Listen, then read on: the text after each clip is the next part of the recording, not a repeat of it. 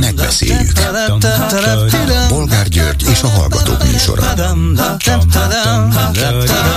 A műsor telefonszámai 061 387 84 52 és 061 387 84 53.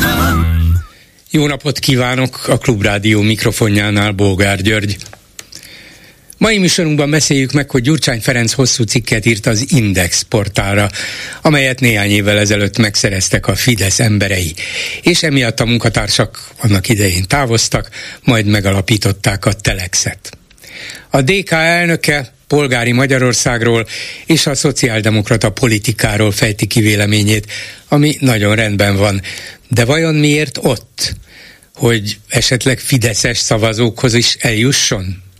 Jó módszer ez, van értelme? Következő témánk, hogy az ismert és elismert politika tudós Körösényi András professzor a HVG-nek azt mondta, Orbán Viktornak és a Fidesznek nincs szavatossági ideje.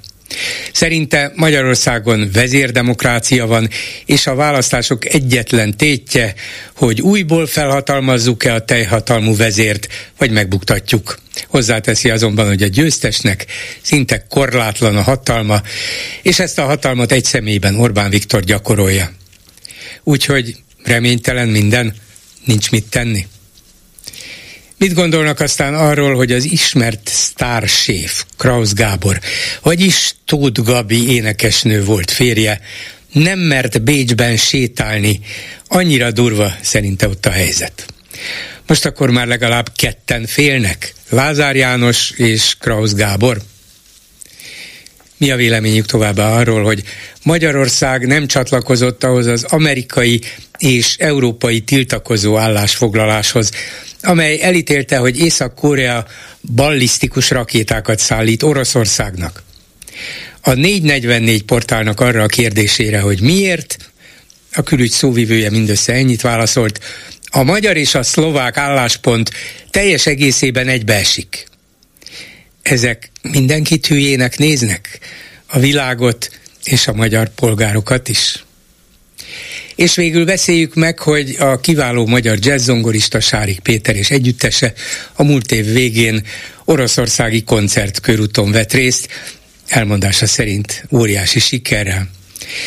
A döntést, hogy elmennek Oroszországba, azzal indokolta, hogy nem akartak politizálni, viszont óriási sikerük volt, és nem akarták cserbe hagyni a közönséget. Akkor ez így rendben is van. A politikával nem foglalkozó művészeknek tényleg nem kell törődniük az Ukrajna ellen indított orosz háborúval? Telefonszámaink még egyszer 387 84 52 és 387 84 53. Háló, jó napot kívánok! Jó napot kívánok, Péter vagyok. Egy kicsit hangosabban, ha kérhetném. Rendben, így jó lesz? Igen. Igen. Hát gyakorlatilag a minden témában hozzá szeretnék szólni de összevetném az első témákat gyakorlatilag, mert én szerintem van megoldás, de ezzel az ellenzékkel, ami most van jelenleg, nincs megoldás. Tehát ez, ez az ellenzék, ez 13 éve gyakorlatilag bolgárul is egyetlen olyan ügyet nem tud mondani, amit végigvittek volna. A, tehát azon kívül, hogy voltak ilyen ö, a tévészékház előtt, utána a tévészékházban, gyakorlatilag ö, annyit tudnék mondani róluk, hogy megélhetés politikusok. De maradjunk ennél az egy konkrét témánál. Gondolja, hogy akkor végigvihették volna azt, amit akartak, vagyis, hogy az állami pénzből működő állami, de valójában kormánytelevízió működjön kiegyensúlyozottan, és ne csak a kormány propagandát szajkózza, azzal, hogy ott maradnak az ellenzéki képviselők nem egy napig, hanem egy hétig, egy hónapig, sőt az azóta eltelt több mint öt évben, és akkor akkor az végig lett volna víve, ezt elfogadta volna ők, lehet, hogy berendezkedtek volna, ott kaptak volna egy kis zugot, ott élnének, ki sem mennének onnét, nem vettek volna részt választásokon, de kiharcolták volna ezzel, hogy egyensúly, egy kiegyensúlyozott állami tájékoztatás legyen? Ezzel a tüntizgetése, ezzel nem. Tehát, de hogy a világban látjuk ö, egyéb helyeken, sokkal keményebb eszközökhez kéne folyamodni. Tehát el kéne felejteni azt, hogy megélhetés politikusok vagyunk, el kéne felejteni azt, hogy a, esetlegesen megszűnhet a állásunk. Itt egy sokkal fontosabb dolgokról van szó. Ö, egy valahol ésrészájkat kell volna tartani, és föl kell volna venni a kesztyűt. Mert ez így, ennek így nem volt értelme, ennek arra volt, annak, vagy azt bizonyították be, hogy tehetetlenek, és tehetetlen az ország. Tehát tehetetlenek, mert még egy harmaduk sincs a parlamentben tehetetlenek, és vannak országok, például itt Szerbia tőlünk délre, ahol az ellenzék évek óta van úgy, hogy sorozatosan akár hónapokig tüntet, és mit értek el? Azt érték el, hogy Vucic ahányszor választást rendez, mind megnyeri.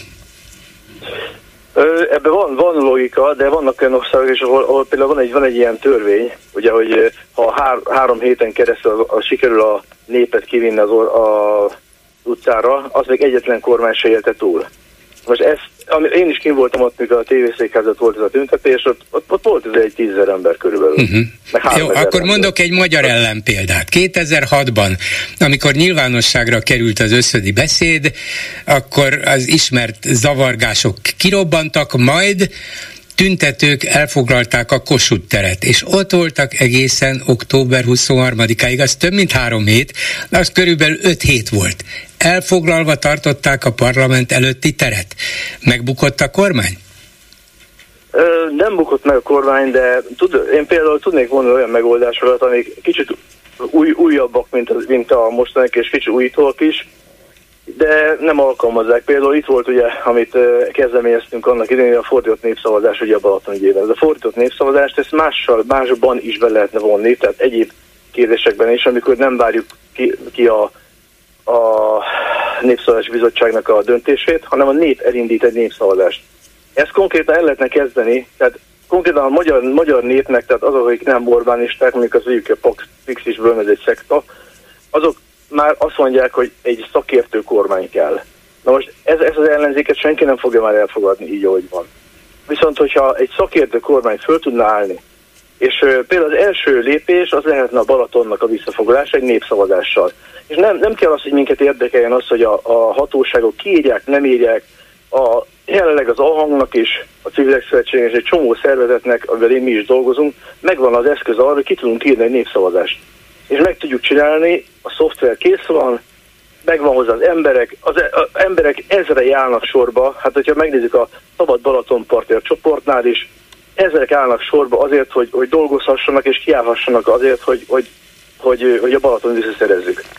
És ennek a, a népszerűsége, tehát annak, hogy a Balatonpart és a, annak a 30 méteres sávja közterületi nyilvánítsák, ennek nincs, nincs ellenpólusa. Tehát erre, hogyha 98 vagy 100 ember megkérdező, 98 azt fogja mondani, hogy igen, vissza kell szerelni. Igen, de ez, de ez a 98 ember nem fog kimenni a Balatonra, Balaton partra, nem fogja meg egymás kezét, nem lesz belőle 98 ezer vagy 980 ezer, hogy nem adjuk oda a Balatont. Ha megkérdezik őket, azt mondják, hogy nem, hát tényleg nem.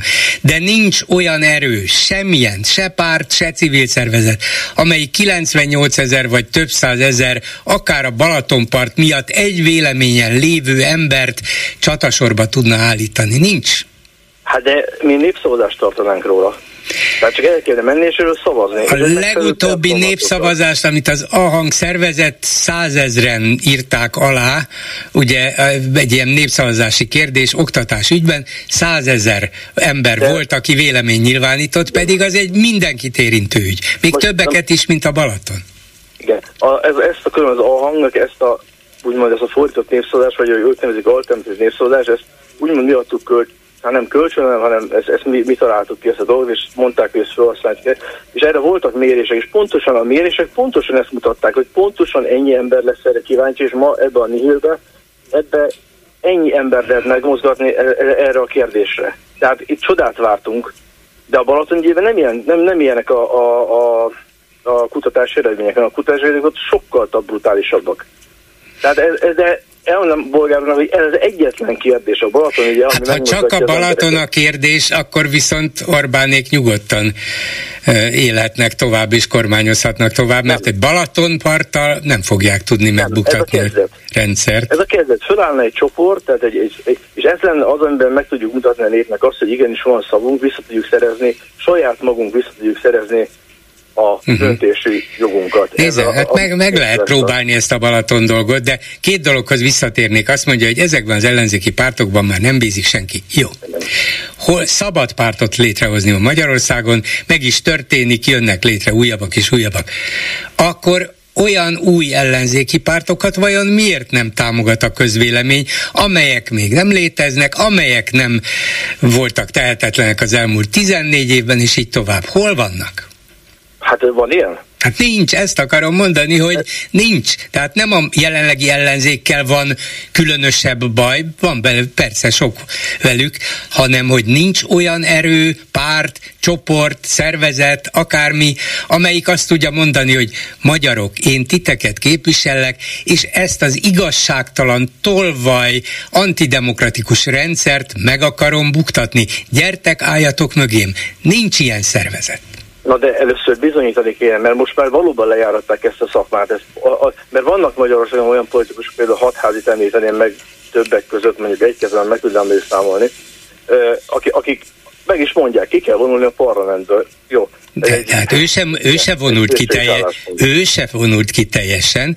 Ügyesen megcsinálta, hogy csak akkor van benne, amikor a lehető legszükségesebb, még akkor is megbüntetik persze, de ettől nem mondta azt, hogy visszaadom a parlamenti mandátumomat, mert tudja, hogy az a kevés, amivel ott mégiscsak rendelkezhet, az a pénz, azzal mégiscsak tud néhány szakembert maga mellett működtetni, fizetni, és ők segítik abban, hogy föltárjon különböző gyalázatokat, de nem vonult ki teljesen a parlamentből.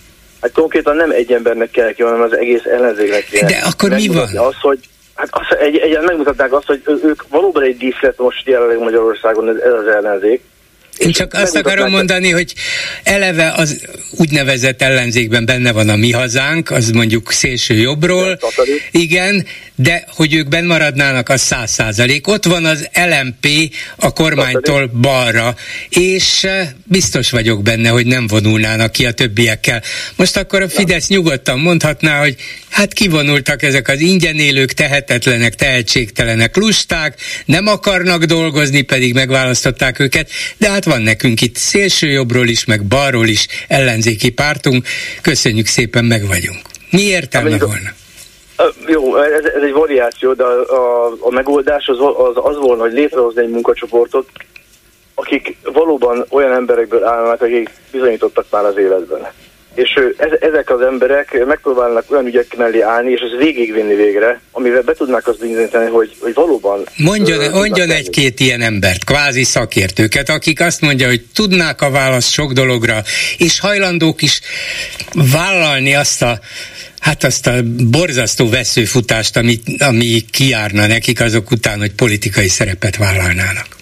Hát igen, ezt, ezt sokszor meg szoktuk kapni, amikor azt mondjuk, hogy vajon ki. De én azt szoktam mondani, hogy Magyarországon csak hülyékből áll egész Magyarország. Hát nem, csak, csak nem, nem, nem, nem, persze, hogy nem. Én, hát, én azt mondom, még az ellenzék se csak hülyékből áll. Ön ezzel lehet, hogy nem ért egyet. Én azt mondom csak, hogy nincs mögötte az a széleskörű társadalmi elégedetlenség, ami ahhoz kell, hogy megfordítsák a dolgok menetét. Se a pártok mögött, pláne szakértők mögött, akik nincsenek is megszervezve, civil szervezetek mögött se, senki mögött nincs. Egyébként van ilyen például itt a Magyar György például, ez szerintem egy nagyon most Magyar, Magyar Györgyöt nagyon szeretem, és nagyon fontos szerepet tölt be, de a legutóbbi parlamenti választáson nem tudta megverni a Fidesz jelöltjét. Nem azért, mert rosszabb, hanem azért, mert nem volt mögötte jól megszervezett és mozgósítható választói erő, szavazói erő. Hát ez, ez így igaz, de valljuk be, hogy, a, hogy az, az a előválasztási procedúra, amit kitaláltunk gyakorlatilag, és amit csináltunk ott a Magyar György is konkrétan, az egy nagyon jó kis dolog volt, csak ugye gyurcsányosan fogalmazva el lett va, ugye?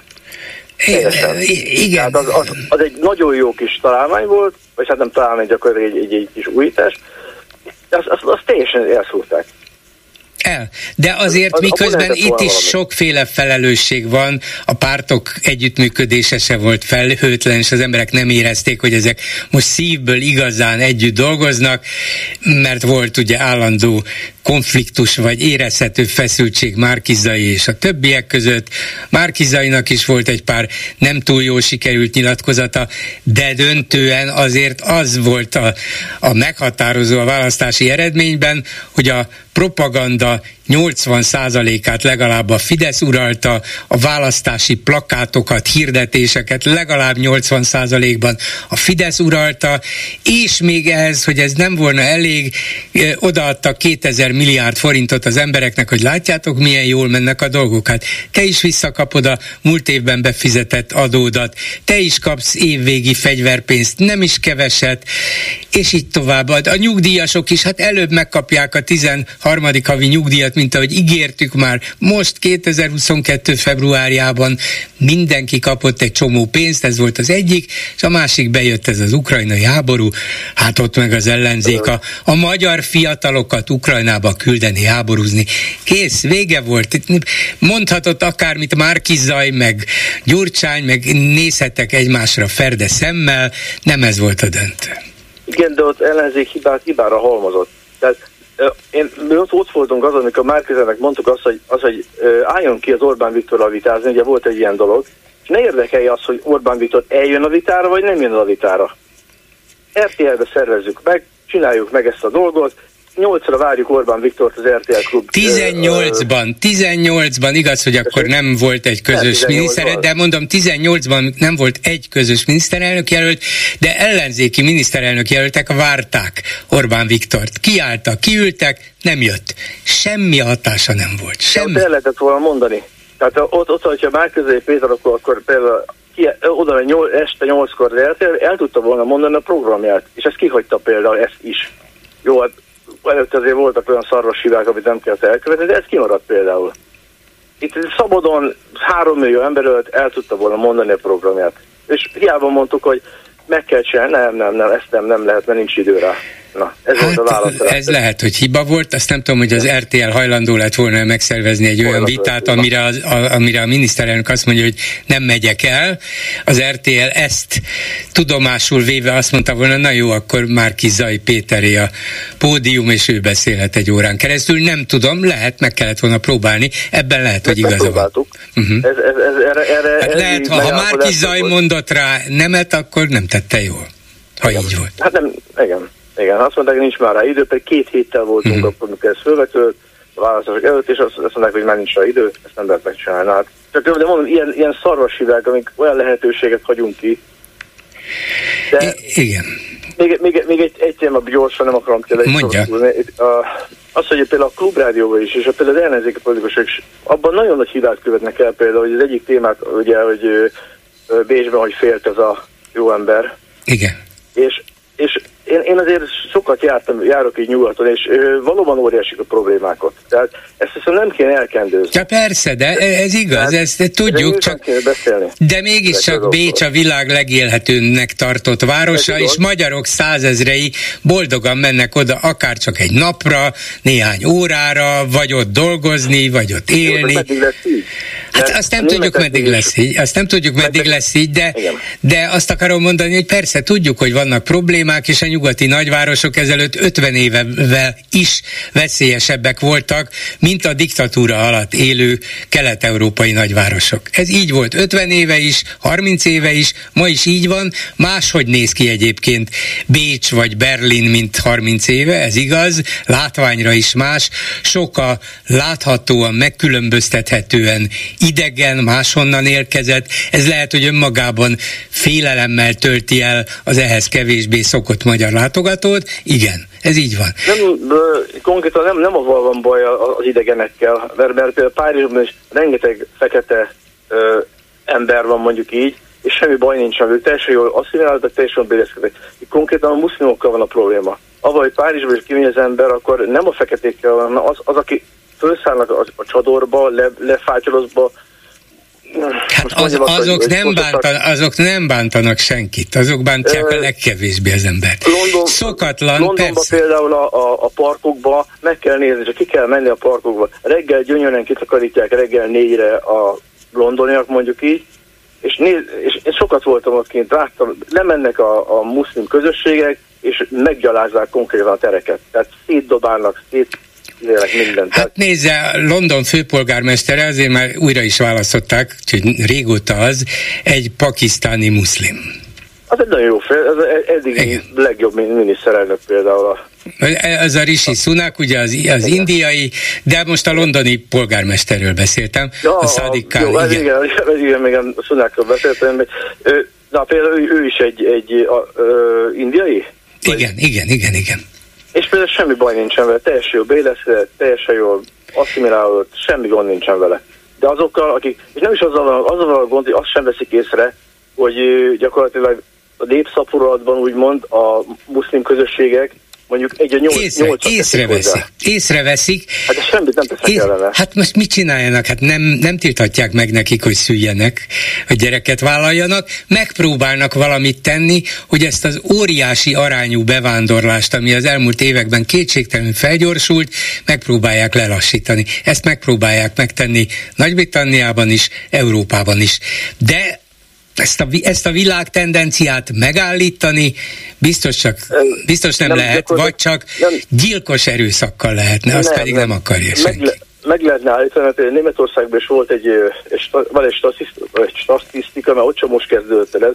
Elkezdtek a török vendégmunkások beáramlani, ugye ott 50-es évektől, vagy hát nem évektől, de egy olyan 5 millió török vendégmunkás áramlott oda, és teljesen jó asszimilálódtak, aztán a 70-es, 80-as években nem vették észre a németek azt, hogy megalakulnak ezek a fundamentalista, uh-huh. nagyon erőszakos ö, ö, csoportok, akik utána ezeket a vegyes házasságokban élőket, például a lányokat megkéselték, visszavezet, és szépen visszavezették, visszavezették ezt a török társadalmat úgy, hogy akkor teljesen elfogadott volt az, hogy német egy muszlim uh-huh. török lányjal házasodik, most 98%-ban visszarendeződött, akkor kb. 60% vegyes házasságot kötöttek. E, igazán óriási, óriási problémák vannak, szembe kell nézni velük, és tenni kell valamit ellene. Köszönöm szépen, hogy hívott. Köszönöm. Viszont hallásra. Köszönöm. A vonalban pedig Herényi Károly, a Magyar Demokrata Fórum egykori országgyűlési képviselője, parlamenti frakció vezetője. Hát maradjunk a tegezésnél, már régóta nem vagy az aktív politikában, úgyhogy szervusz Károly.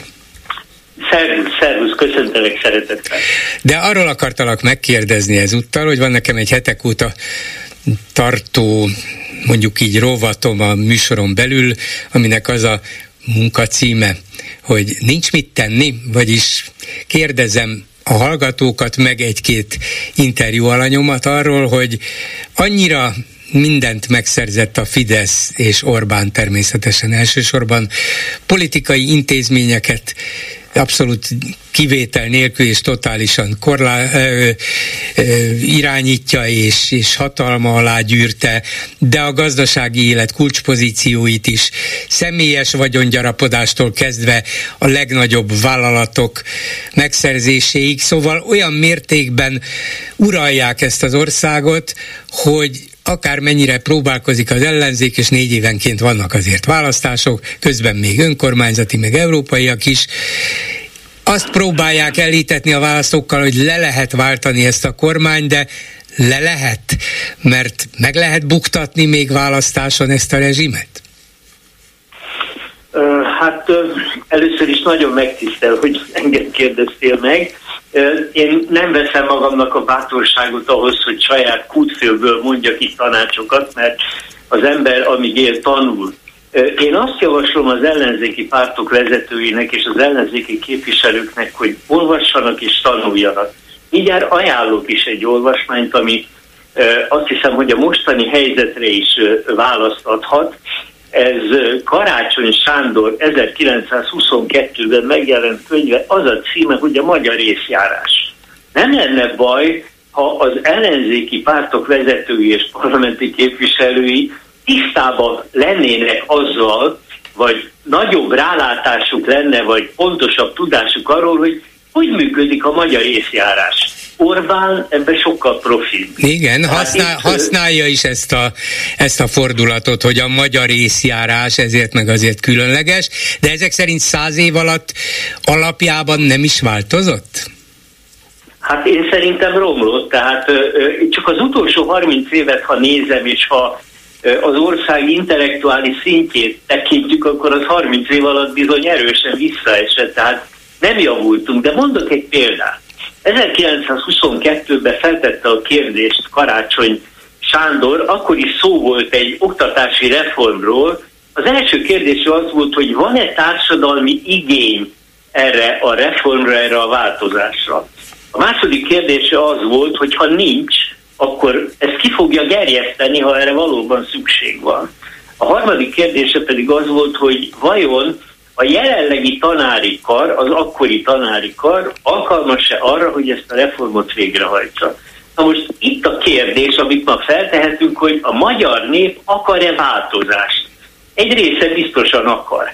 A másik része, amelyik a Fidesz tábort, meg a, a közömbösök táborát, nagy táborát teszi ki, az pedig azt mondja, hogy nem akar. Hát akkor vizsgáljuk meg, hogy miért nem akar. Azért nem akar, mert nem tudja, hogy a változás az jobb vagy rosszabb eredményt fog-e hozni, ebből pedig az következik, hogy egyáltalán nem biztos abba, hogy az ellenzék, aki hatalomra készül, az jobb lesz-e, mint amit jelenleg a Fidesz produkál. Egyébként az előző beszélgetésből világosan kiderült, amikor a partnereddel beszélgettél, hogy tulajdonképpen itt egy kommuná- kommunikációs csata zajlik Orbán kommunikációba, legalábbis az ő csatamezein verhetetlennek tűnik, tehát más eszközökhöz kéne nyúlni. Azt akarom ebből kihozni, hogy alkalmassá kéne tenni az ellenzéket arra, hogy elhiggyék a választók, legalábbis a választók többsége, hogy abban az esetben, ha kormányváltásra kerülne sor, akkor az ő helyzetük javulna, az ő helyzetük jobb lenne. A reményeik azok sokkal gazdagabbak lehetnének a jövőjüket illetően, mint Orbán alatt. Ez alapvetően kommunikációs kérdés, mert egyéb eszköz az ellenzék kezében nincs. Tehát amiben az ellenzék roppan gyenge, az a kommunikáció. Ha mondok egy példát, most olvasom az előbb a Sarnő György tárgyalásáról szóló Telex beszámolót, ami olyan részletes, hogy erre egy politikai stratégiát, korrupcióellenes politikai stratégiát lehet alapozni, és én nem veszem észre, hogy az ellenzéki képviselők vagy pártok bármelyike venni a fáradtságot, hogy ennek utána nézzen, kiaknázza, és megtalálja az ebben rejlő kommunikációs lehetőségeket. Vagy ott van Körösényinek a ma megjelent interjúja, legalábbis én ma olvastam a HVG-n, amiben olyan részletesen elemzi az Orbán rendszer nagyon egyszerű lényegét, mert azért ez egy baromi egyszerű rendszer, tehát Orbán Viktor az nem olyan lángész, mint amilyennek mutatja magát, el tudja adni magáról, hogy lángész, hát mondja is Körösényi, hogy a, Fidesz szívők tulajdonképp istenként tisztelik, tehát olyan tulajdonságokkal ruházzák föl, na de hát ezek lebontható dolgok, tehát ezeknek nem kéne így lenni, csak hát ezzel, ezzel foglalkozni kéne, elmerülni benne, elmélyülni benne.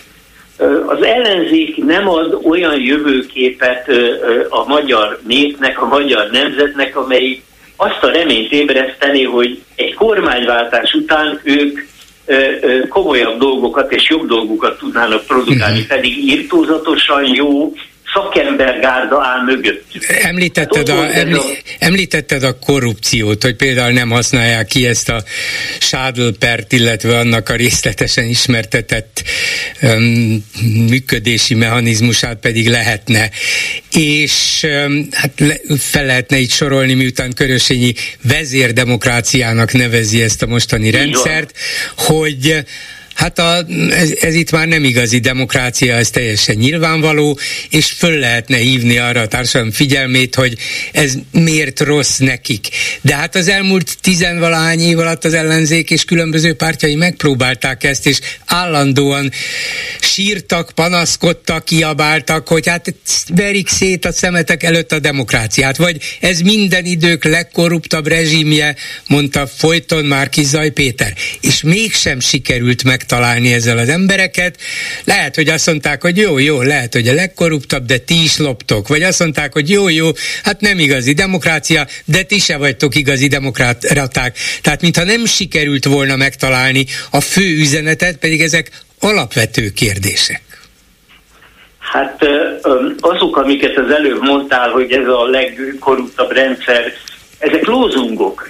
Nagyon nagy igazságok, de lózungok, hát ezeket ki kell bontani, ezeket olyan példákkal kell bizonyítani, ami az emberek mindennapi életében is fogható. Tehát én azt mondom, hogy nem mennek eléggé a mélyére. Azt mondja, mi már ezt elmondtuk, hát elég van szerencsém elég sok mostani parlamenti képviselővel találkozni, különféle rendezvényeken, fórumokon. És tapasztalom, hogy oda mennek hozzájuk az emberek, és elmondják a bajukat, nem nagyon hallgatják meg őket. Igen, ezt tudjuk, igen, ezt ismerjük, igen, sietnem kell, mennem kell, köszönöm, hogy elmondtam, majd de ezt így nem lehet. Hát az emberek a képviselőt azért választják, ahogy Körösényi is leírta, hogy az ő véleményüket, akaratukat, szándékukat, panaszaikat, bajaikat meghallgatva valamit tegyenek. Tehát ö, ö, ö, sokkal több van a magyar névben, mert ugye, ugye a végkövetkeztetés néha az, ellenzéki oldalról, hogy ezzel a néppel nem lehet mit kezdeni, ez egy ilyen nép, egy olyan nép, meg az emberek a hibások. Hát nem az emberek a hibások, hanem nincs kihasználva az a bennük rejlő és szunnyadó hatalmas energia, ami, ami egyébként használható lenne. Tehát az ellenzéki pártok mindent maguk akarnak meg, megoldani és megvívni, és semmit nem bíznak az emberekre, és nem vonják be. Tüntetéseket néha szerveznek, de reggeltől estig, nincsenek konkrét célok, össze-vissza felszólalások vannak, tulajdonképpen minden felszólalás egy, egy politikusi önmegvalósítási gesztus, amire hát biztos szüksége van neki, de nem a tömegnek. Mondok egy példát, hogy mire gondolok. Én nekem volt szerencsém az 1990-es évek végén, amikor a Milosevic ellen Szerbiába óriási lázadás indult el, Szerbiába meglátogatni az ottani ellenzéket. És akkor én ott Belgrádban, a főtéren több napig voltam, ott minden este 5-től 6-ig volt egy olyan százezeres tüntetés, ez a füttyös tüntetés volt, amikor mindenkinek a szájában volt olyan, mint a futballbíróknak a sípja, egy ilyen fémsíp, oda mentek, és egy fél órán keresztül mindenki fütyült. De, mi, de Milosevic végül, de Milosevic végül nem ebbe bukott bele, hanem... Na de ez a... nagyon hozzásegített az, hogy a néphangulat, hiszen, hogy, hogy, hogy az a belső energia felszabadulhatott, hogy az embereknek dolguk volt. Persze, hát nem ebbe, de ezek kellenek hozzá. Uh-huh. Hát Szerbiában azóta is van nagyon hangos, zajos és kitartó tiltakozás sorozat, tulajdonképpen évek óta, és mindegyik azzal végződik, hogy Vucic győz. És mintha nálunk, lehet, hogy nincs ebben igazam, de ha egyik fele a társadalomnak megfellebbezhetetlen és megkérdőjelezhetetlen vezérnek tartja Orbán Viktor, sőt, Istenként tiszteli, akkor a másik oldalon kellene talán egy olyan vezető, aki ha nem is Isten, és nem is vitathatatlan vezető, de legalább képes elhitetni a társadalom jelentős részével, hogy ő meg tudja csinálni, ő le tudja győzni Orbánt, ő helyre tudja állítani a demokráciát, ő jobb életet tud teremteni, ő gátat tud vetni a korrupciónak, nem lehet, hogy ezt az embert kéne keresni, valamilyen re- remény keltésére? Biztosan, biztosan, biztosan kéne, csak egy dologtól nagyon óvnék mindenkit, mert mindenki ebben a hibába esik hogy ugyanolyan akar lenni, csak majd én jobb leszek. De ugyanazokat a tulajdonságokat produkálom, mert a magyar népnek erre van szüksége. Mondok két példát a világtörténelemből. Az egyik az a brit birodalom Indiából való kiűzése, és ez Gandhi nevéhez egy kis vékony, törékony, törékeny ember teljesítményéhez köthető, aki mindenféle erőszakot került, mindenféle erőszak nélkül egy erőszakos rendszerrel szemben fantasztikus győzelmet aratott, a másik az Martin Luther King ugye Amerikában megváltoztatta a feketék életét, megítélését, lehetőségeit, jövőjét, mindenféle erőszak nélkül. Orbánnak az erőszak a legnagyobb fegyvere. Na most, amiben ő a legerősebb, mert hát ő neki rendőrsége, tekje, katonasága minden van, ott egy másik ilyen erős ember, akinek ez soha nem lesz a kezébe, mert nem is legyen, mert nem ez a cél. Itt nem ilyen emberek kellenek, hanem valami olyan szelíd, olyan ö, erőszakmentességet hirdető, békét hirdető, jobb jövőt hirdető ember, aki erős követőkre talál. Persze ehhez a közgondolkodásnak is változnia kéne. Na de a közgondolkodást alapvetően az ellenzéki pártok tudják befolyásolni, és amikor azt látom egy-egy megnyilvánulásból, hogy tulajdonképpen a pártvezérek Orbánt akarják, Orbánt bajmolják. Mhm. Tehát ugyanazok az erőszakos megszólalások, oda csak a másik ellenzéki pártak, megmutatja, hogy milyen erős, Hát ez egy abszolút hasonló. Igen, de akkor a teleírásodnak, tele, teleírásodnak Magyarországon ma egyetlen ember felel meg, úgy hívják, hogy Iványi Gábor.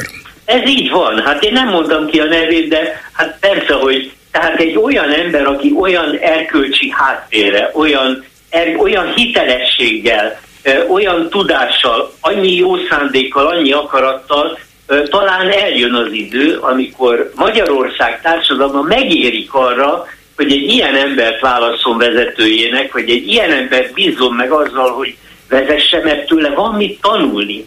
Hát Orbántól a gazemberséget eltanulni, az mire vezet? Hát persze el lehet tanulni, de hát akkor a gazemberek országgal egy nagy részt, legalábbis a kormány nézzük, már nagyjából azok vagyunk, vagy ha a kormányzati politikusokat nézzük, mert azért hát ők messze vannak a tisztességes ember kritérium, kritériumaitól. Hát erre fele kéne mennünk, hogy, hogy de persze ehhez alapvetően az embereknek fel kéne ismerni azt, hogy nem csak ö, ö, jogaik vannak, hanem társadalmi kötelezettségeik is, felelősségük is.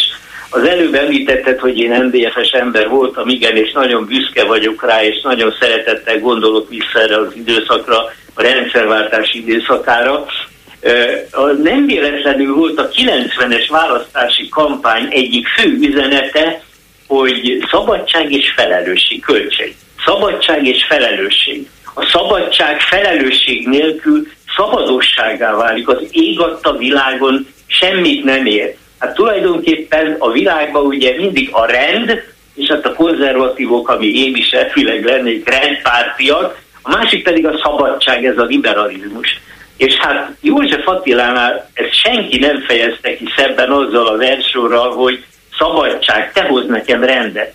Tehát a kettő az nem zárja ki egymást. Egy normális ember fejébe ez a kettő, ez együtt kell, hogy járjon. Hát ez egy nagyon nehéz ügy, hogy, vagy út, hogy idáig eljussunk, de nem tudjuk megspórolni. Szóval az, hogy, hogy a környezetünkben mi történik, hogy a világ hogy húz el mellettünk, hogy Lengyelországban mi történik, hogy milyen változások rövid idő alatt, erre a mi testvéreink, magyar testvéreink azt mondják, igen, az Lengyelország, de nálunk ilyen nem történhet.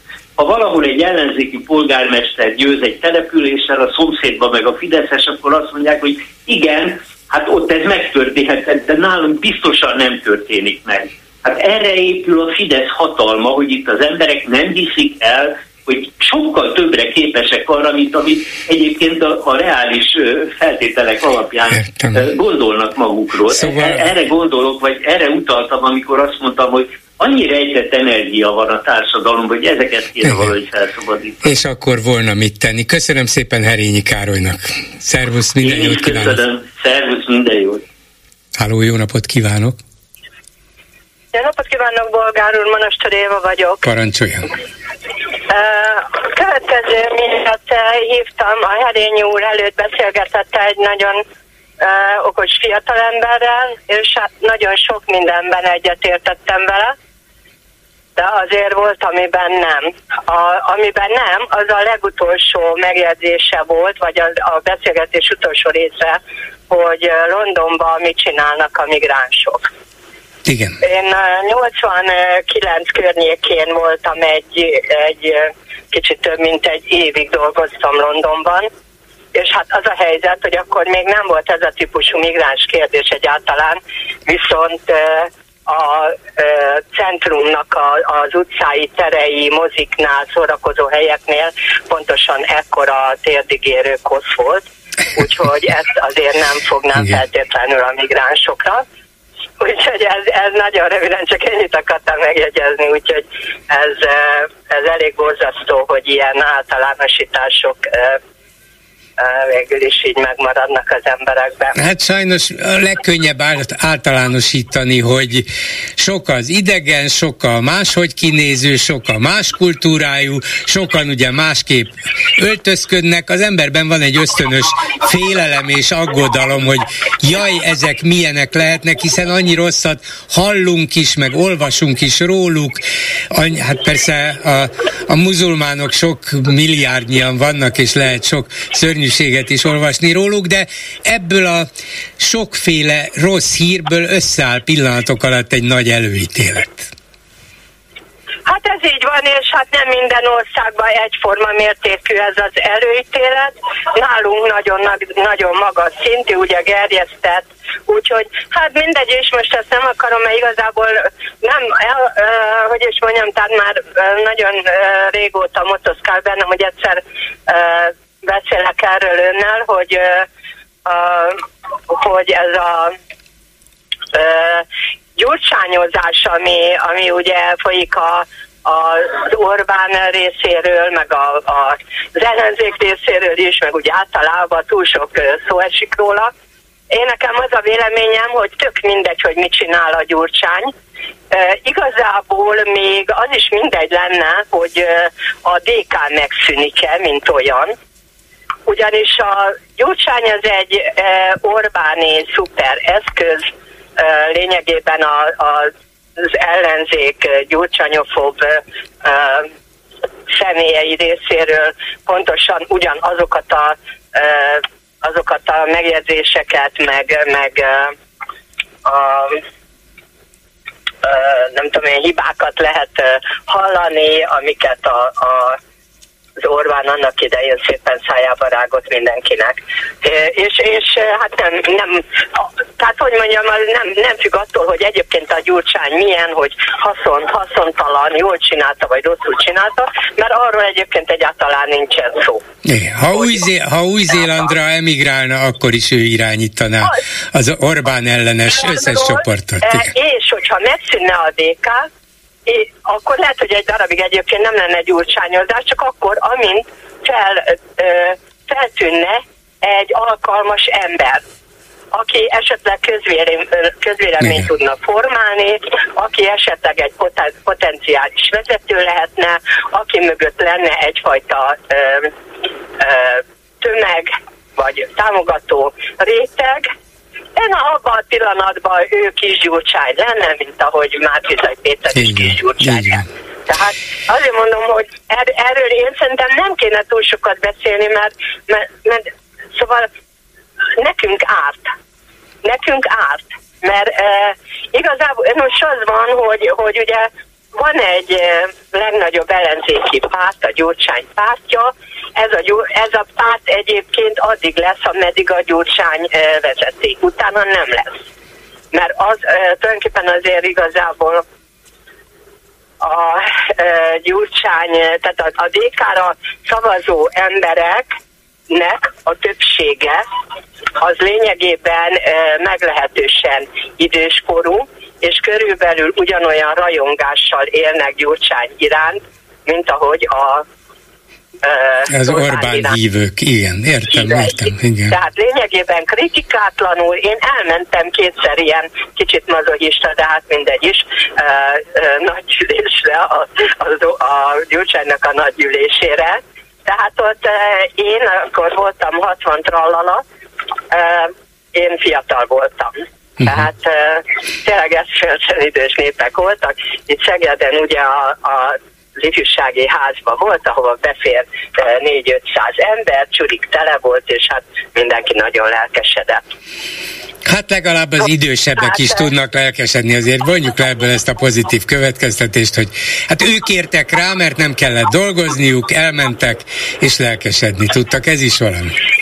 Igen, igen, igen, csak hát az a probléma, hogy a kritikátlan lelkesedés, de igen. ez egy egy kicsit átvezet a másik dologra, hogy miért hiteltelenek azok a, ezerben értek egyébként a fiatal emberrel egyet, hogy lényegében ugyanezt mondta, hogy hiteltelenek az a most rendelkezésre álló pártok hiteltelenek. Azért hiteltelenek, mert egy, nem bizonyítanak. Erre lehet úgy reagálni, vagy azt nem tudom én, ahogy bolgárul szokott, tehát nagyon elnézően, nagyon megbocsájtóan, nagyon megmagyarázva, hogy de hát miért ők olyan rossz helyzetben vannak.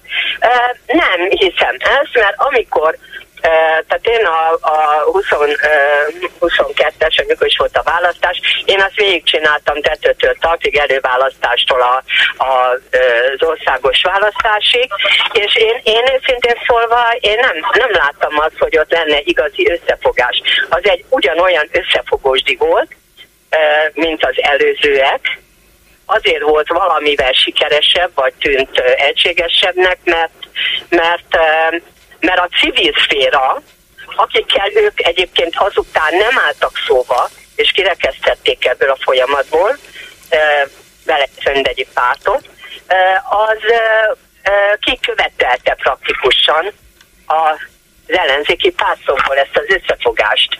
Tehát egy látszat összefogás volt, nem egy tényleges, uh-huh. pedig nagyon lett volna és hát ne, sok mindenért hiteltelenek én szerintem, de ezt nem annyira részletezni, meg nem is akarom annyira feltartani itt a műsort, de igazából az van, hogy akkor a, például a Márkizaj Péter nem volt teljesen alkalmatlan, hiába mondják ezt, bár én szerintem is volt szerencsém vele is beszélni, erről elkövetett tényleg szerintem elég súlyos hibákat a kommunikációjába de azért a Márkizaj Péter fel lehetett volna készíteni egy ilyen feladatra. Hát nem biztos, hogy hagyta magát, mert ő azért ennél erősebb egyéniség volt. De igen, szóval a dolog minden esetre nem világos, miközben ez az Orbán rendszer tényleg világosan um, mutatja, hogy milyen az, amikor önkényuralom van. Köszönöm szépen, hogy jelentkezett viszont hallásra.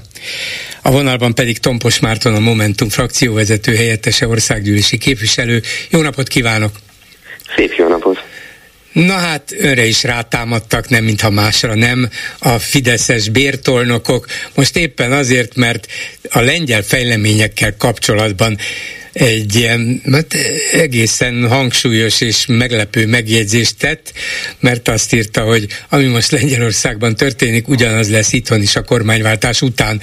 Vagyis, hát ez nem fenyegetés, mert ugye nálunk nincs választás küszöbön és leváltani Orbánéket legalább 2026-ig nem lehet, meg nem is ugyanígy mennek a dolgok, de én nekem az optimizmusa ragadta meg a figyelmemet, hogy hát tényleg le fogjuk tudni, vagy le fogják tudni váltani ezt a rezsimet, és, és lehet ugyanolyan módszereket alkalmazni az önök elképzelései szerint, mint amilyeneket most a Tusk kormány alkalmaz Lengyelországban, nem viták és konfliktusok nélkül? Szó szerint ugyanolyan módszereket alkalmazni szinte valószínűleg nem, hiszen nem ugyanaz a rendszer teljes egészében. De hogy azért ezt érdemes átgondolni, hogyha valaki nem hisz abban, hogy lehet váltani ezt a rendszert valamilyen úton, módon, akkor minek politizálna. Tehát igen, én alapvetően hiszek benne, hogy, hogy le lehet váltani ezt a mostani rendszert. Nyilván a 2023-as év, illetve a 2022-es ellenzéki veresség óta eltelt időszak legnagyobb tanulságai talán azok, hogy hogyan lehet ezt megtenni, mi az, aminek még ilyen mozgástere van még egy ellenzéki képviselőnek, mert ez amiről egyébként nagyon kevesen beszélnek. Mindenki nagyon hangsúlyosan felhívja a figyelmet arra, hogy az ellenzéki persze nem vannak a parlamentben, persze mennyit keresnek, igen, de hogy mi az, amit meg tudnak tenni, de valójában semmit, tehát hogy így abszolút zéró mozgástere van az ellenzéki képviselőnek, ugye ezt bárki hogyha a hatósághoz fordulunk, Fideszes ügyel vagy kormánypárti ügyel, a környezetvédelmi hatóságtól kezdve a navon át a rendőrségig, akkor uh, milyen, milyen eredmény. Jaj, ja, bocsánat, hogy itt beleszólok, ha már éppen ezt hozta föl példának, hát abszolút jellemző és már már röhelyes példája ennek, hogy az egyik ellenzéki képviselő Polt Péter legfőbb ügyészhez fordult, hogy hát miért is van az, hogy hogy az Orbán Ráhel, ugye miniszterelnök lánya vásárolt földeket Tokaj környékén, és az állam pedig érdekes módon le, lemondott elővásárlási jogáról. Erre a legfőbb ügyész ezt feljelentésként értékelt, tehát az ember úgy gondolná, hogy na, hát milyen szép dolog ez, rögtön elindul az igazságszolgáltatás a maga útján.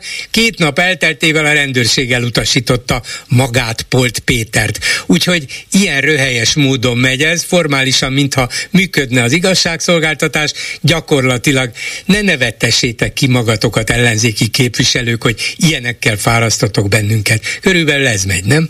Nagyjából igen.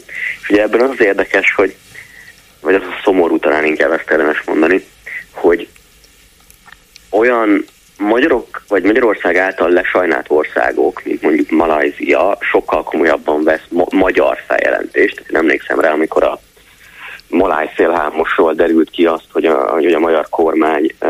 Ez a lélegeztetőgépes A legnagyobb a lélegeztetőgépet, így van, igen, igen. És ott én három országban tettem feljelentést, ugye Magyarország, Malajzia és Szingapúr pénzmosás, mi egyéb dolgok miatt. Gyakorlatilag haza se értem, már itt volt a postaládámban az, hogy, hogy elutasította a, a rendőrség. A, a Malajziában meg az jött vissza, hogy házkutatást tartottak nála Úgyhogy ezért látszik az, hogy hatóságok néhol működnek, és ugye még egy dolog miatt visszatérünk a lengyel helyzetre, hogy ez azért egészen katasztrofális, mert a, a akkumulátorgyárakra kezdi építi a magyar, építeni a magyar gazdaság jövőjét a kormány.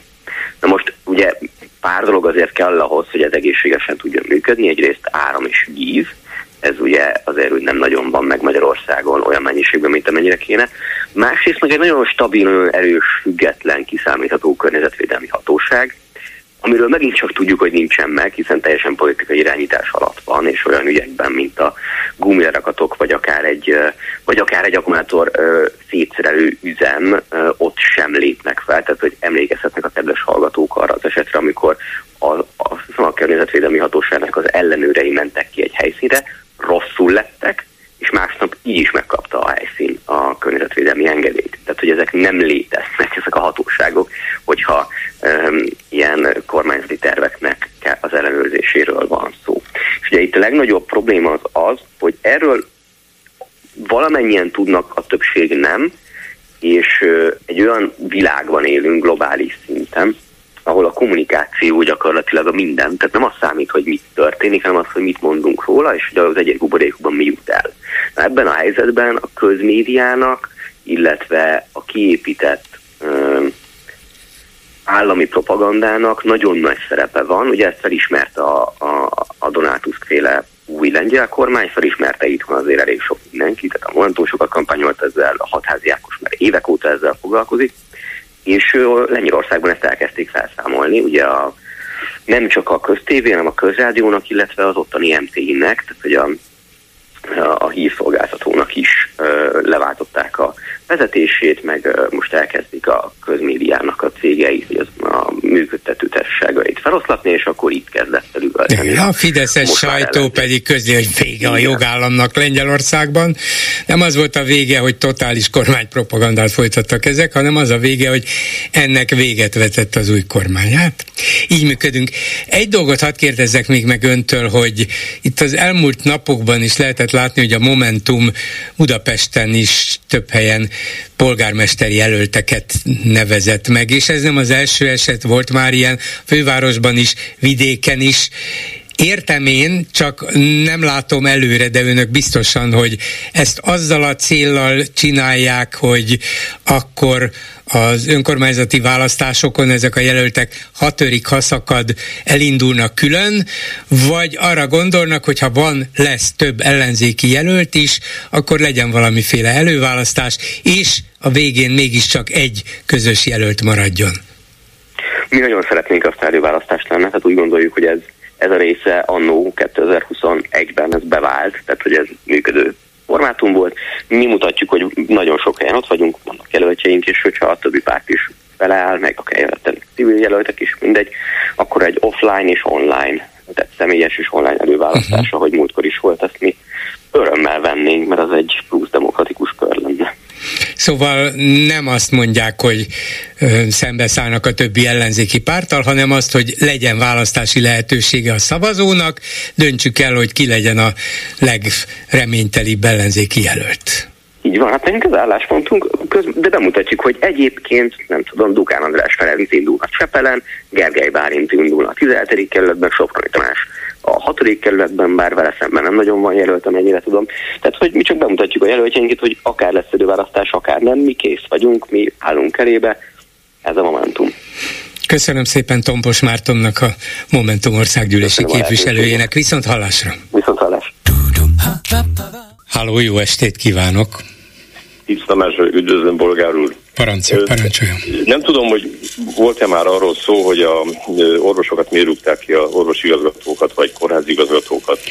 Hát ezelőtt hetek, mai, maiban nem, hetekkel ezelőtt volt, hmm. nem mintha tudnánk rá pontos választ, de voltak feltételezések. Hallgatom önt.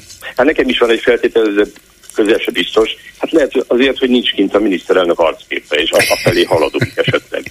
Hát de ez is lehet az egyik, de lehet el kell rendelni, ki kell, ki kell Simán. mondani, közé kell tenni a magyar közlönyben, minden kórházban ki kell tenni a nagyvezető fényképét, és akkor minden kórház igazgató marad, amit most mondtam, de azért neki abáljuk kell. De nem is azért telefonáltam, hanem azért, mert az ismert társép, akit egyébként nem ismerek, az én szegénységi bizonyítványom legyen, ö, ö, kim volt Bécsbe. Igen. Véletlenül én is kim voltam a feleségemmel és a lányommal, és éppen elkezdtem mondani, sétáltunk ö, a belvárosba, hogy hát ö, mit mondott a Lázár János annak idején, így mit tudom, most csak is hosszan emlékszik rá, ugye? Hogyne? És, és mondta a feleségem, hogy nagyon kérlek, ezt most itt ne ezt, ezt, a, ezt, a, ezt a hangulatot, ezt ne, ne, a nevüket ne emlegesd, és teljesen igaza volt. De most erről csak annyit tudnék mondani, hogy az ismert séf szerintem eltévesztette a, a, a város nevet. Nekem az az érzésem egyébként. Tehát annál nagyobb nyuga, tisztaságot és rendet, tele a kávéházak, az éttermek, és, és, és hogyha valakit meglökök véletlen, akkor elnézést kérek, és ő is elnézést kér. Ben voltunk a Práterbe a legutolsó hintás legény, most nem akarom szakmát, mert Magyarországon már nincs ugye, ö, hogy hívják, Vidám Park. Hát ha én azt mondta, megkérdeztem volna kétszer valamit egy, egy, egy ö, ottani ilyen ringispírkezelőtől, hát én nem is tudom, hogy, hogy elküldött volna a fenébe. Ott még ezek is normálisak. Olyan nyugalom van. Na most annyit még arra szám, én be is fejeztem, hogy a leszti zászlót látott az ember. Nincs be. Hát, ez nem normális. Igen. De higgy el, hogy a, a mesterséges intelligencia... De hát a muzulmánokat láthatott, meg ilyen... Ö... A palesztin nagykövetséget. Tehát nem, vannak, ez, vannak ez szörnyű, bevándorlók, szörnyű. vannak bevándorlók Bécsben is, másod is, Jó. notabene Budapesten is, hát nincs olyan nap, hogy ne látnék kendős valamilyen arab lányokat, hogy honnét jöttek, milyen, nem tudom, de nyilvánvalóan valamiféle rájuk jellemző öltözetben, kendővel, ha nem is teljesen elfedve az arcukat, de ez a tipikus fekete kendő, és látni is az arcukon, hogy, hogy nagyjából honnan jöttek, nem félelmetesek, nem agresszívak, Budapesten is lehet őket látni. Nem, nem is kell, Bolgár nem is se félni, nem kell láttam, tőlük. És... Mi is láttunk. Ugye? Mi is láttunk, tehát nem erről van szó és Brüsszelben még többet lát. Persze. Én szerintem Pesten valószínűleg kevesebbet. Igen, igen, többet. biztos. Tolták a kocsit, izé, persze, hogy meg lehet őket különböztetni, de egy is aluloktatott zászlót, meg nem tudom, egy is, most nem akarok vulgáris lenni, nem tudom, mit csinált az utcán. Szóval ez egy marhaság. Nem, hát azt nem, Bécsbe, azt nem tudom, hogy... kilométerre van tőlünk. Igen, azt nem tudom, hogy szigete. magukat idegesítik-e ezzel Nem tudatosan, vagy, vagy csak azt a politikai, politikai sz- szlogent ismételgetik hangosan, hogy hát halljátok ti is ott fönn a Fidesz központban, én elmondtam, hogy Bécs milyen veszélyes hely, és hogy ez a migráció milyen, és mennyire igaza van Orbán Viktornak, hogy ő ezt meg akarja akadályozni és állítani, és akkor talán lesz valami elismerése ennek a Fidesz központban, ha én ilyeneket mondok? Valami Bolgár ilyesmire tudok következtetni. Ez, ez, egy, ez egy dráma, szóval erre már nem is lehet mit mondani. Mert az, hogy az ismertség ilyen hülyeséget mond, Nyúl Béla, én erre, nem is, erre már nincsenek szavak. De az, hogy egy Lázár János, aki hát mondjuk, hogy és egy pallérozottabb valaki, de azért őt se magasztaljuk. Szóval, hogy ő kiment és ezt megcsinálta, hogy ott nem tudom, valami egy csikket lefényképeztek mögötte, Igen, és a íme ez Bécs. Ez a nyugat, ez a hanyatló. Hát ez valami De ott- szörnyű, igen, hogy ennyire bor- hülyék legyenek. Ez szörnyű, hogy ezt elhiszik. De ott még a politikai megfelelés kényszere egy politikus részéről azt mondom, hogy hát ezt az őrültséget is magyarázhatja. Ugyan. De egy, de egy sztárséf el tud helyezkedni a világon mindenhol. Magyarországon is, Bécsben is, Londonban is, mindenhol, úgyhogy neki még csak nincs is rá szüksége. Sajnos tudom, mert ismerem, elég sok séfet megismertem az életembe, el tudnak helyezkedni. Hát így van, Ilyen így is van. van, olyan is van közöttük, de az arc a, a, a fotóról azért lerít a, a, a hovatartozásnál. A mesterséges intelligencia higgyel nagyon hamar ezt, ezt is külön fogja tudni választani. Én már ezt évek óta gyakorlom, és tudja, hogy nem akarok most tényleg görény lenni, és azt mondani, hogy tudja, hogy honnan lehet látni. Most azt, ha görénykednék, akarnék, azt mondanám a gonoszság. Ne, hagyjuk ezt most. A rossz, a rossz kedv. A rossz kedv. Nem, nem, nem ért ezzel egy kicsit egyet. És sokszor azon gondolkodom, hogy miért van ez, hogy rossz kedvűek, ilyen gyűlölködő arcúak sokszor, ilyen, ilyen mogorvák, miközben a kezükben van a hatalom. Hát boldog lenni. Igen, hát mi, nem. minden az övék, persze, persze. Akkor meg, akkor meg nem igaz, hogy ez, ez, ez csak én látom. Hát, hogy, nem, hogy nem. hát a, a, a, a, a megszokott benzinkutamon valaki mindig letakarja például népszavát. És ez már évek óta így megy. Ez, ez már egy betegség. Az, persze, persze. Ezek a önjelölt aktivisták, akik így akarják megvédeni ezt a mindenki által fenyegetett Szent Orbán rendszert. Nehogy Hát, véletlenül népszavát igen. olvasson valaki. Igen, de azért megtaláljuk. Köszönöm, hogy meghallgattak. Én is köszönöm, viszont Mindenet hallásra. kívánok, viszontlátásra. A telefonnál Barkóci Balázs, a Demokratikus Koalíció szóvivője, az árnyék kormány oktatási minisztere. Jó estét kívánok! Jó estét kívánok, köszöntöm a hallgatókat. De most nem oktatásról kérdezem, hanem a főnökéről. Mert enyén szólva, enyén szólva nem gyurcsányozni Azért akarok. a választok, de értem, hogy mire. Jól, jól kivágta magát. Szóval arra reg, ébredtem reggel, hogy, hogy hát nem erre. De elolvasom ilyenkor azért a nagyobb portálokat, és látom, hogy Gyurcsány Ferenc a polgári Magyarországról és a szociáldemokrata politikáról ír az Indexen. Márpedig tudjuk, hogy ez az Index milyen, hát mondjuk így, hogy nem a független média része, igaz, hogy nem vált origóvá, vagy nem olyan, mint a magyar nemzet, megjelennek itt normális hírek is, azt mondanám normális vélemények is, közülük az egyik ezek szerint Gyurcsány Ferencé, de mégsem az a portál, amelyikről azt gondoltam volna, hogy hát na, ahonnét elment az egész szerkesztőség és csinált egy telexet, oda fog írni a Demokratikus Koalíció, egyébként még ott is gyakran gyalázott elnöke. Miért? Hát nézze, szerintem, eh, ahogy azt 2022-ben is elmondtuk, hogy nem lehet lábfosztett fegyverekkel harcolni az Orbán rendszer ellen. Tehát minden felületet, ahol a demokratikus koalíció politikája, a demokratikus koalíciónak elnökének eh, elvi alapvetései meg tud jelenni, azt használni kell. De egyébként eh, azt szeretném mondani, hogy az ellenzéki térfélen nem mi vagyunk az egyetlenek. Tehát az Indexnek nagyon eh, sok ellenzéki szereplő nyilatkozott már, nagy interjút adott nekik Donát Anna, a Momentum jelenlegi elnöke, Hiller Istvánnal készítettek egy nagy interjút. Én is hallottam a mai napon ezeket a hangokat, tehát nem akarok hipokrita lenni. Sőt, az egyik magát ellenzékinek mondó hírportál még azt is leírta, hogy a normális indexen, ők fogalmaztak így, a normális indexen soha nem jelenhetett volna meg publicisztika Gyurcsány Ferenctől. Én akkor visszakérdeznék, hogy milyen gondolkodás az, amikor egy magát ellenzékinek, demokratikusnak mondó hírportálon, függetlennek mondó hírportálon a legnagyobb ellenzéki párt elnökének egy elvi alapvetése, egy publicisztikája, egy írása az nem jelenhetne meg.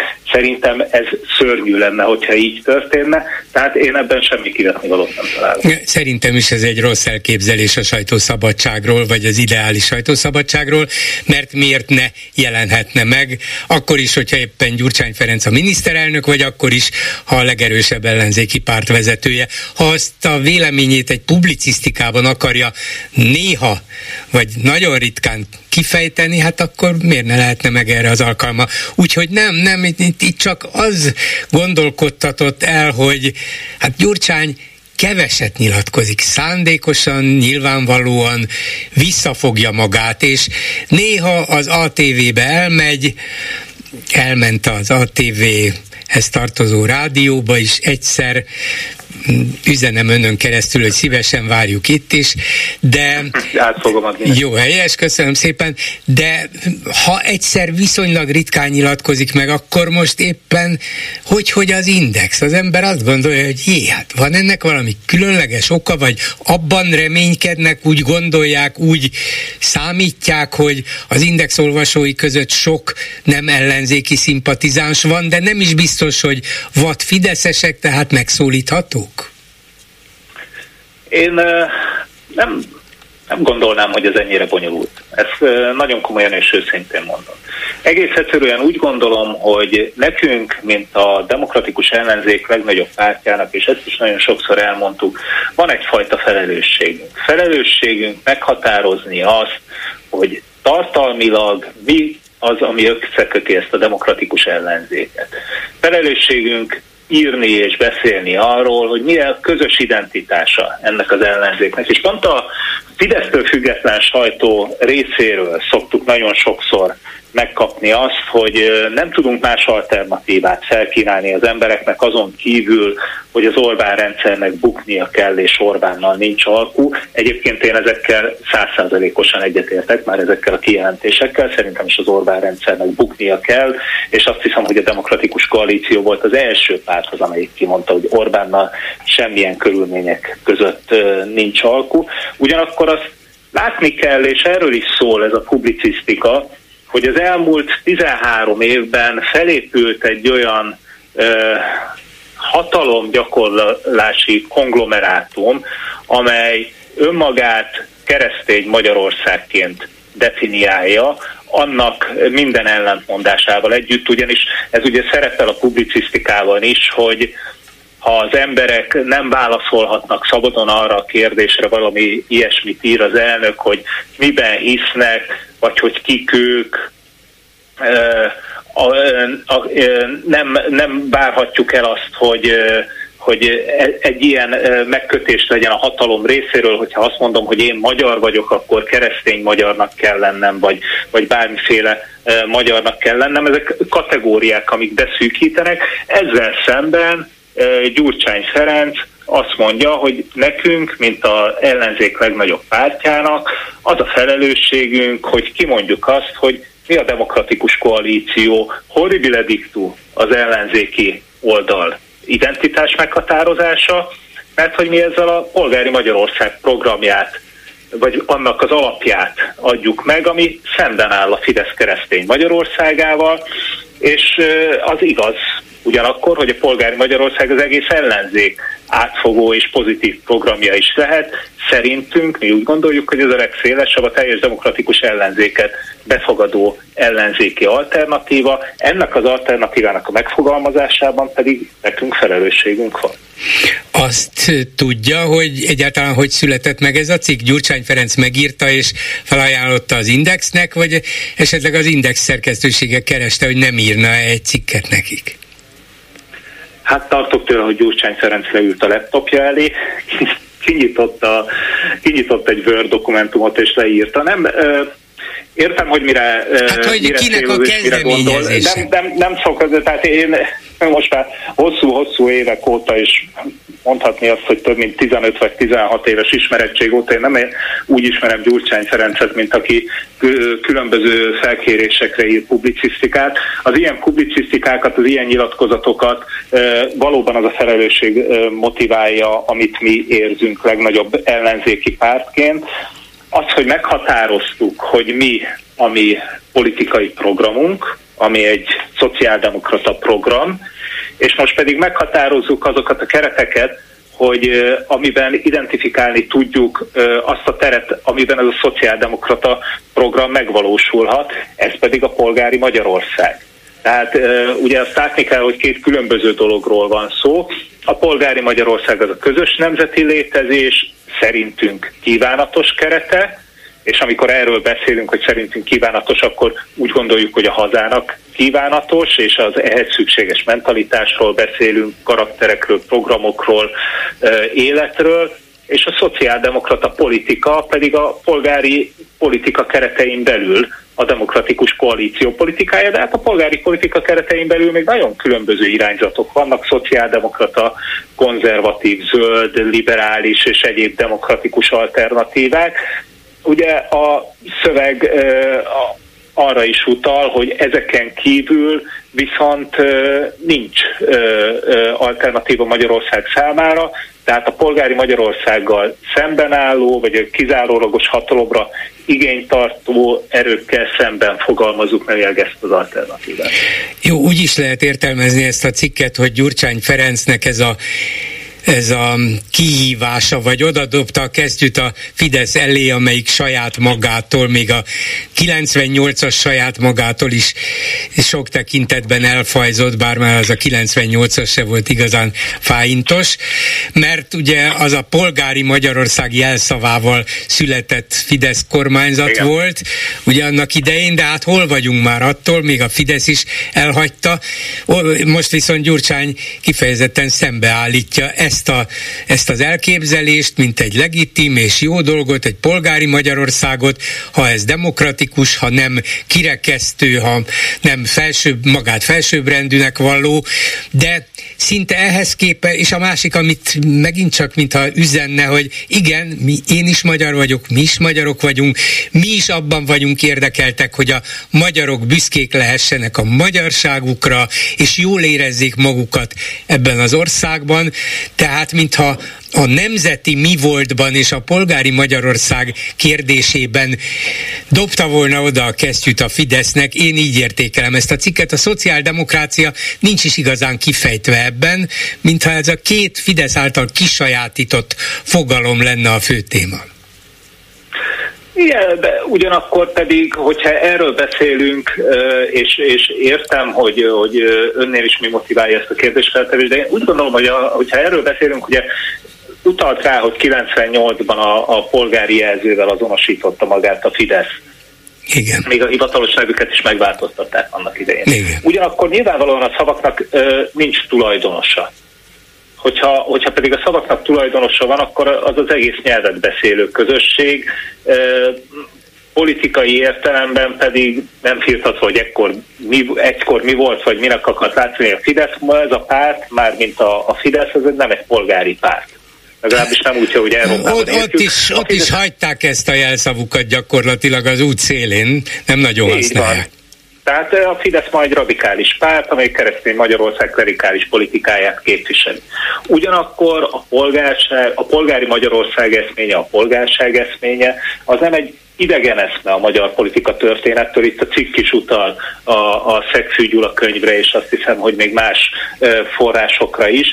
Tehát, hogyha mi polgárságról beszélünk, akkor, ahogy előbb is mondtam, arról beszélünk, hogy mi lehet közös nemzeti létezésünknek az a kerete, amin belül egyébként a, a demokratikus politikai alternatívák, és most hagyd ne soroljam fel még egyszer, tehát a szociáldemokrata zöld, ideértve a konzervatívot is természetesen, meg tudnak valósulni, mert hogy az a különbség a Gyurcsány Ferenc által leírt világ és a jelenlegi világ között, hogy ez egyfajta Eh, transzendentális felhatalmazás alapján a, a bölcsek kövének az őrzőjeként tekint magára, az egyetlen lehetséges alternatívára, amit, hogyha valaki nem követ, akkor már ki van e, rekesztve a nemzet egészéből, nem lehet jó magyar, sőt nem az, hogy nem lehet jó magyar, hanem lehazárulozzák. Ezzel szemben pedig mi egy olyan polgári Magyarországot képzeljünk el, ahol igenis vannak egymással versengő politikai alternatívák. Ezek között az egymással versengő politikai alternatívák között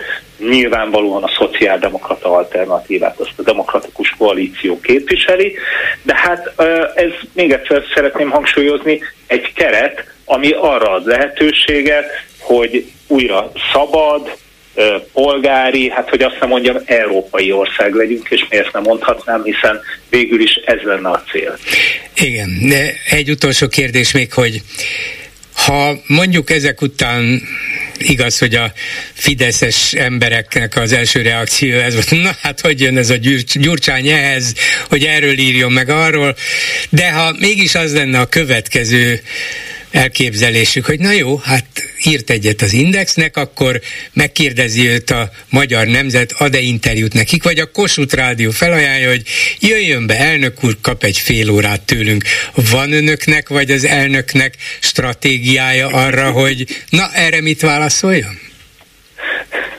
Egyrészt nem tartom elképzelhetőnek ezt a lehetőséget, hogy a Kossuth Rádió vagy a Magyar Nemzet bármikor ilyen felületet adna nekünk, másrészt pedig hírhamisítókkal nem szívesen áll szóba az ember. Szóval akkor van stratégia. Köszönöm szépen Barkóci Balázsnak, a DK szóvivőjének. Viszont hallásra. Viszont hallásra minden jót. Háló, jó estét kívánok. Jó estét kívánok, Péter vagyok Londonból, bolgárul. Rég beszéltünk. Hát igen, igen, hát hallgatom, hallgatom önöket, nem marad meg semmire.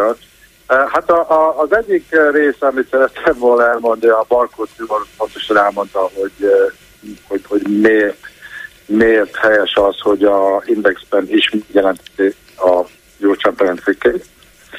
Ezt elmondta a Barkó A másik dolog, ugyanezek kapcsolatos, hogy Tegnap igazából, egyébként egyébként is nem, nem, hogy is mondta az előzőben telefonáló, hogy kikaktékázó szavazó, ilyen ne, öregecskő Hát ugye ne, nem fiatalok, mondta, hogy nem 60... túl fiatal, nem igen, túl nem fiatal. Túl fiatal. Hát igen. most elmentem, gyorsan megnéztem magam a tükörbe, megtésítettem, de hát, hát így álltam. Tehát, de mindegy, a vicc téved. Hát a tegnapi egyik kedves betelefonáló Hát eléggé fajkozta ugye a szokásos mondát, mi szerint, hogy a ellenzéki pártok semmire sem jók, és egyik sem csinál semmit, és hogy tudnak összehozni egy televízió, és, és a többi, és a többi. És, hát és, és kicsit hogy csalódott volt a bolgár úrban, hogy nem említette meg azt, hogy igazából van egy olyan párt, aki nagyon is nagyon sokat föl tud mutatni a téren, hogy mind dolgoznak, nagyon is keményen az elmúlt most már több mint egy éve a, a utolsó választások óta. Mi szerint a Demokratikus Koalíció igenis alapította a saját televízióját, és mi azt hát azért, az, azért az nem olyan televízió, hát erre hát, se pénzük, se infrastruktúrájuk nincsen. Ma már az, hogy valamilyen televízió jellegű műsort, vagy, vagy valamilyen videó felvételt készítsenek, ami úgy néz ki, mint egy televízió műsor, ezt már lényegében minden portál megcsinálja. Nem, nem ez a igen. televízió, ezt ők is tudják. Igen, igen, elnézést összevágok, de a, a, a hallgató ugye, ugye említette a YouTube-ot, meg hogy legalább minimum a YouTube-on megpróbálják, de hogy meg sem próbálják, és tehát, tehát a hallgató, tehát ön, ön, ön, megbeszélte ugye a, a hallgatóval, hogy ugye nem van egyszerű Valamiért, nagyon szakadozgat a, a hangja. Ele... Akkor most, most nem mozdulok többet, mert gyárgat tőle. Jó, uh-huh. okay. Így jobb? Jobb, most jó.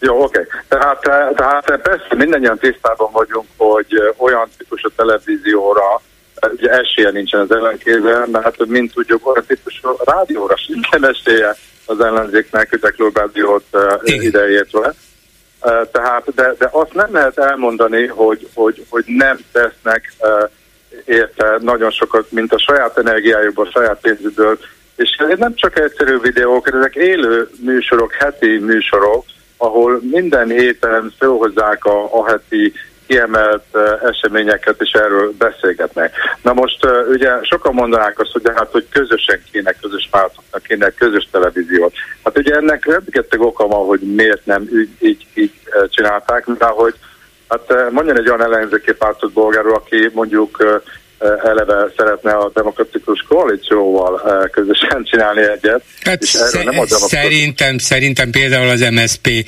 nyugodtan benne volna ebben. Most a többiekről nem beszélek, mert hogyha valóban fölvetődne a lehetősége annak, hogy csináljanak egy kvázi ellenzéki televíziót, azt hiszem mindegyik benne volna. Veszekednének, hogy ne, persze, de mindegyik benne volna, mert nagyobb tömegeket érhetnének el.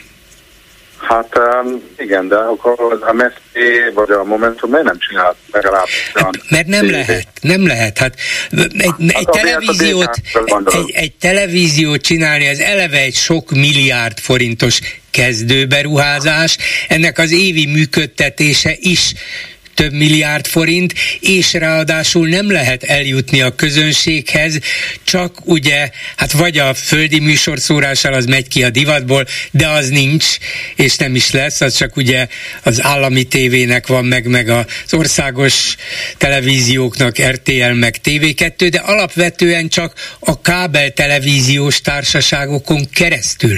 Ezek viszont a kormány nyomása alatt állnak, tehát még csak meg se fordulna a fejükben, hogy na, alakult egy ellenzéki televízió, hát akkor adjunk nekik egy elérési lehetőséget, egy csatornát. A kormány azonnal közbe tudna szólni, és lehetetlenné tenné nekik. Úgyhogy se a pénzük nincs meg hozzá, se a működtetésre, se az alapításra, és aztán nem tudnák eljuttatni a nézőkhöz. Nem olyan egyszerű ez. Internetes hát, rádiót lehet csinálni, meg, meg YouTube-ra is föl lehet venni, de televíziót működtetni, ott az állam bele tud szólni, meg tudja akadályozni. Ezzel én teljesen tisztában vagyok, és egyetértek önnel. Én, én, én kimondottan ennek a telefonának, a, a, a betelefonának a, a, a, ugye a negatívumára jelentkeztem, hogy, hogy amit ő fölvetett, azt legalább a körülményekhez képest, hogy a szegény ember vízzel föl, de a demokratikus koalíció megcsinálta, és folyamatosan működik, és, és meg lehet nézni. Tehát nem tudom, hogy ez a hallgató tisztában ezzel, vagy egyszerűen nem vesz soha tudomást, de én szeretettel ajánlom neki, meg minden klubrádió hallgatójának, hogy hallgassa bele hetente azt a 50 percet meg tudják hallgatni, Tudjuk, hogy ez nem egyelő az a, azzal a típusú uh, televízióval, amire, amiről bolgáról beszél, de, de, de mellette ugye a, a, a Demokratikus Koalíció csinált egy applikációt is, ami igazság szerint megint az egyetlen ellenzéki párt, aki szerintem kimondottan a fiatalságokat, a fiatalságot, meg mivel ugye ezen nem, nem kevésbé fiatal léket szavazók, mint én, ugye biztos, hogy applikációk útján fog információhoz hozzájutni, de ez is egy olyan innováció, ami a körülményekhez kép igenis nagyon sok energiát és nagyon sok munkát uh, igényel. És uh, nem lehet azt mondani, hogy uh, a, a, amellett azt a rengeteg előadást és azt a rengeteg munkát, amit végeznek, azban teljesen igaza van, hogy nem jut el a szavazókhoz, de amikor egy, egy kedves telefonáló betelefonál ezeket a negatívokat főhozza minden ellenzéki párt, akkor legyen kedves bolgárok, esetleg említse meg, hogy van ilyen, ha, még, ha nem is olyan, mint amit elvárnak. Jó, mondok, hát, értem, mondok én egy másik példát is. Nem köthető így egyértelműen, mint a DK-hoz, amelyik ugye vállalja, hogy hát ez a DK-nak a televíziója, de van egy hírklik nevű portál, egyértelműen baloldali, ott a német Pétertől, a Bánó Andráson át, a, a Lampi, Ágne, Lampi Ágnestől, a Gulyás Balázsig, ugye ez a Gulyás ágyú média, engem is beleértve, ezt csendesen mondom, mert nem az ön reklámhelye, rendszeresen Nézem, készülnek. nézem, nem- Köszönöm. nem Igen. Szóval itt rendszeresen készülnek videó, beszélgetések, viták, riportok, olyan, mint egy televízió, úgy is hívják, hogy Click TV, de nem az, mert ez is interneten keresztül elérhető, és nem mondom, hogy, hogy ezek, ezek azért, mert nem versenyképesek egy nagy televízióval, értelmetlen dolgok, mert el kell érni különböző érdeklődő embereket, például aki Londonban nézi ezt, így könnyebben is hozzá tud férni. Csak azt mondom, hogy ez nem megoldás arra, hogy nincs televíziója az ellenzéknek, vagy többé-kevésbé meg tud szólalni az ATV-ben, az RTL-en pedig eh, vannak nagyjából objektív és, és egyensúlyban lévő igazán korrekt hírek, de, de nincs válasz arra totális média fölényre, amit a Fidesz alakított ki. Újonnan egyetértek önnel bolgáról, eh, de amit egyébként én nézem azt a műsort, és nagyon-nagyon nagyon jó műsorokat csinálnak, de további sok sikert kívánok ehhez, eh, de, de ugye nem, a kliktéri az nem párt eh, működtet. Nem, Van- nem, hát látszik is, hogy különböző, különböző emberek, különböző szemléletű újságírók, műsorok, tehát igen, csak egy, egy mondjuk látható videós kínálat. Ez, ez így van, és amint mondtam, nagyszerű anyagokkal, és nagy, nagyszerű riportanyagok vannak benne, de, de ha, én, én csak annyit szeretnék még utoljára elmondani, hogyha még egy egyszer esetleg egy hallgató... Jó, ezeket akkor mondjam neki azt, hogy, elmondja. hogy a DK próbált és megcsinált valamit. Hát Jó? nem próbált, hanem csinál, Igen. megcsinálta és létezik, ha még ha nem is annyira olyan, mint amennyire szeretnék, de a körülményekhez képest talán ez a maximum, hogy megtehetnek. Köszönöm szépen, és minden jó munkát. Köszönöm szépen, További jó viszont, munkát. viszont hallásra. Háló, jó estét kívánok! Jó estét kívánok! Bolgár úr, Schmidt János vagyok. Budapestről, Nagypétenyből. Hallgatom. Kicsim elehiggadva, mert én a legelső hozzászóló első mondatain húztam fel magam, és ezért jelentkeztem. Hát még adásba. másfél órája volt már. Így igaz, hát mindegy, ez van. Ö, És hát azután az MDF egykori elnökével folytatott beszélgetése az még egy kicsit a felhúzás után inkább lelombozott. Amiket ön mondott, azokkal úgy nagyjából egyetértek, de de minden alkalommal felháborít, ha egy ellenzéki hozzászóló, vagy ellenzéki politikus, vagy a politikából kiszorult valaki elkezdi szidni az ellenzéket. Elnézést, mi az ellenzék? Mi vagyunk az ellenzék. Saját magunkat szedjük, energiánk nagy részét arra fordítjuk, hogy saját magunkat szedjük. Holott, hát nem erre, ezzel kéne foglalkozni, hanem dolgozni. Az utóbbi időben én úgy fogalmazom meg, halló? Igen, itt, itt, hogyne, hogyne. Bocsánat. Az utóbbi időben úgy fogalmazom meg, hogy az egy olyan lelátó mm, hozzáállás. Mindenki fölül a lelátóra, drukkol, te marha, miért ezt csinálod? Rúgd föl! Lőj már fiúk. kapura! Az Hát edző már igen, megint igen. miért ezt állította be a csapatba, meg Igen. hasonló. Mit, ali, mit alibizel, lőj már, lőj már kapura, mert itt a helyzet, és így, igen, teljesen igaza van. Ez a lelátó mentalitás jó hasonlat. Mert, mert higgyék el ezek, akik így állnak hozzá, hogy nem a jó ötletek hiányoznak, hanem a munkáskéz, a pénz. Ezek hiányoznak az ellenzék oldaláról. És nem a kritika, a, a jó ötletek. Ha valakinek jó ötlete van, utcú neki, vágjon bele, csatlakozzon valamelyik ellenzéki párthoz, mozgalomhoz, és valósítsa meg ő a saját jó elképzeléseit. Igen, én is így gondolom. Akiben pedig még több ambíció, képesség, erő van, alakíthat pártot is. Ha talál sok magához hasonlót, akkor azt mondja, ezek tehetetlenek, én jövök új időknek, új dalaival, megcsinálom hozzá a szervezetet, és lássuk, hogy milyen a befogadás.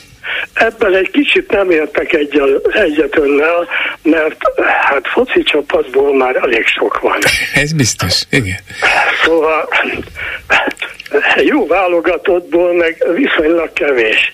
Mindegyik csapat szépen a saját eredményei után hajt, Hát igen, igen, igen, csak ezt arra mondtam, hogy sokan azt mondják, hogy az egész ellenzék úgy, ahogy van, nem ér semmit, de senki nem akadályozza meg, hogy jöjjön egy 19 amelyik hirtelen jó lesz. De azon kívül, hogy ezt valaki kívánja, hát ehhez rengeteg dolog kell még, és úgy látszik nem olyan könnyű összehozni. A 19-et sem, vagy csak formálisan lehet létrehozni, és nem jutnak vele többre. Amikor szórólapozni kell, vagy, vagy bármilyen akciót csinálni, akkor alig tudjuk az embereket összehozni, mert kevesen vagyunk. És, és nem csak egyik párt, másik párt, egyik pártban kevesen vagyunk. Hát mi akadályozza meg az ilyen lelkes kritizálókat, hogy nekiálljanak, beszálljanak, csinálják. Igen. Itt lenne már az ideje, hogy ne a lelátóról kiabáljanak, szurkoljanak, vagy, vagy szídják az edzőt, a összes tisztségviselőt, hanem utca neki, mutassa meg, hogy hogy kell csinálni, ő szerinte hogy kellene igen. Álljon neki, szálljon be a csapatba. Jelentkezni lehet annál a csapatnál, annál a pártnál, amelyik számára a legszimpatikusabb, és azt mondja, van, itt vagyok én, annyi, hát ha tudok segíteni. van már, most már szerintem nem kell újabbat alakítani, a meglévőkből meg kell keresni azt, amelyik neki szimpatikus. Igen, de hát vala, valamiért ez a, ez a fajta aktivitás is hiányzik, és nyilván azért hiányzik, mert mögötte valahogy a tömeges támogatásnak sem látszik a jele. Valamiért Orbán el tudta hitetni ennek a társadalomnak a nagy részével, hogy ez a létező világok legjobbika, még akkor is, ha éppen rosszul mennek a dolgok. Az nem miattuk van, hanem a világ esküszik össze ellenünk, és ezt elfogadja a társadalom jelentős része, és nem elégedetlen. Ha pedig nincs elégedetlenség, nincs felháborodás, akkor szolidaritás sem lesz, közös munka sem lesz, és nem, nem szerveződnek meg az emberek, legfeljebb bekiabálnak. Hát köszönöm, igazándiból ennyi volt, amit szerettem Én volna. is köszönöm, hogy elmondta viszont hallásra. Viszont hallásra. Háló, jó estét kívánok! Tiszteletem, bolgár úr! Parancsoljon! Uh, én levonnám a konzekvenciát az összes mondani valóból, amit idáig hallottam. Sajnos a magyar az olyan, hogy ameddig két magyar van, addig öt felé húz, és ezért én azt mondom, hogy egyetlen egy lehetősége van Magyarországnak, legalábbis azoknak az embereknek, akik úgy gondolják, hogy a Viktort le kell váltani, hogyha egyetlen egy pártban tömörülnek, ez most teljes, most nem a DK-nak a vízére akarom hajtani a vizet, vagy a malmára, és nem a Gyurcsánynak. Nem biztos, hogy mindenki egyezik azzal, amit a Gyurcsány hirdet, vagy a környezete hirdet, teljesen mindegy. Akkor is egyetlen egy párt, csak, csak is egy párt, nem még 20 meg 50-et, meg még mit tudom én hányat alapítani, ahhoz, hogy mindegyik tudja a tutit, egyik se tudja a tutit, de viszont azok mellett a a törvények mellett és szabályok mellett, amit a, Gyurcs, amit a Viktor kialakított, csak úgy lehet nyerni, és csak úgy lehet legálisan őt leváltani vér nélkül, hogyha egy párt megy a Fidesz ellen. Most mindegy, hogy a párton belül hányféle nézet van, hogy jobb, szélső jobb, közép, bal, szélső bal, teljesen mindegy váltsuk le az, Or- az Orbánt, és hogyha le van váltva, majd utána lehet osztozkodni, meg lehet uh, vitatkozni, hogy kinek van igaza. A Gyurcsányjal kapcsolatban az a helyzet, hogy nagyon sok embernek nem tetszik az, a, az, amit ő képvisel, de egy biztos. Per pillanat ő az az egyedüli ember a Orbán Viktorral szembe, aki papír nélkül, minden nélkül tud vitatkozni. Ez nagyon fontos dolog, és az, amit mond, az egyáltalán nem hülyeség. Vannak olyan nézetbeli problémák, amik, amik léteznek, persze ez, ez mindig is lesz, de ettől függetlenül ahhoz, hogy hogy egy olyan ember álljon ennek az élén, aki valamit is tud kezdeni Orbánnal, az per pillanat a Gyurcsány. Nem tud senki olyat mondani, aki ugyanezt a szerepet be tudná tölteni, és ez olyan fontos dolog.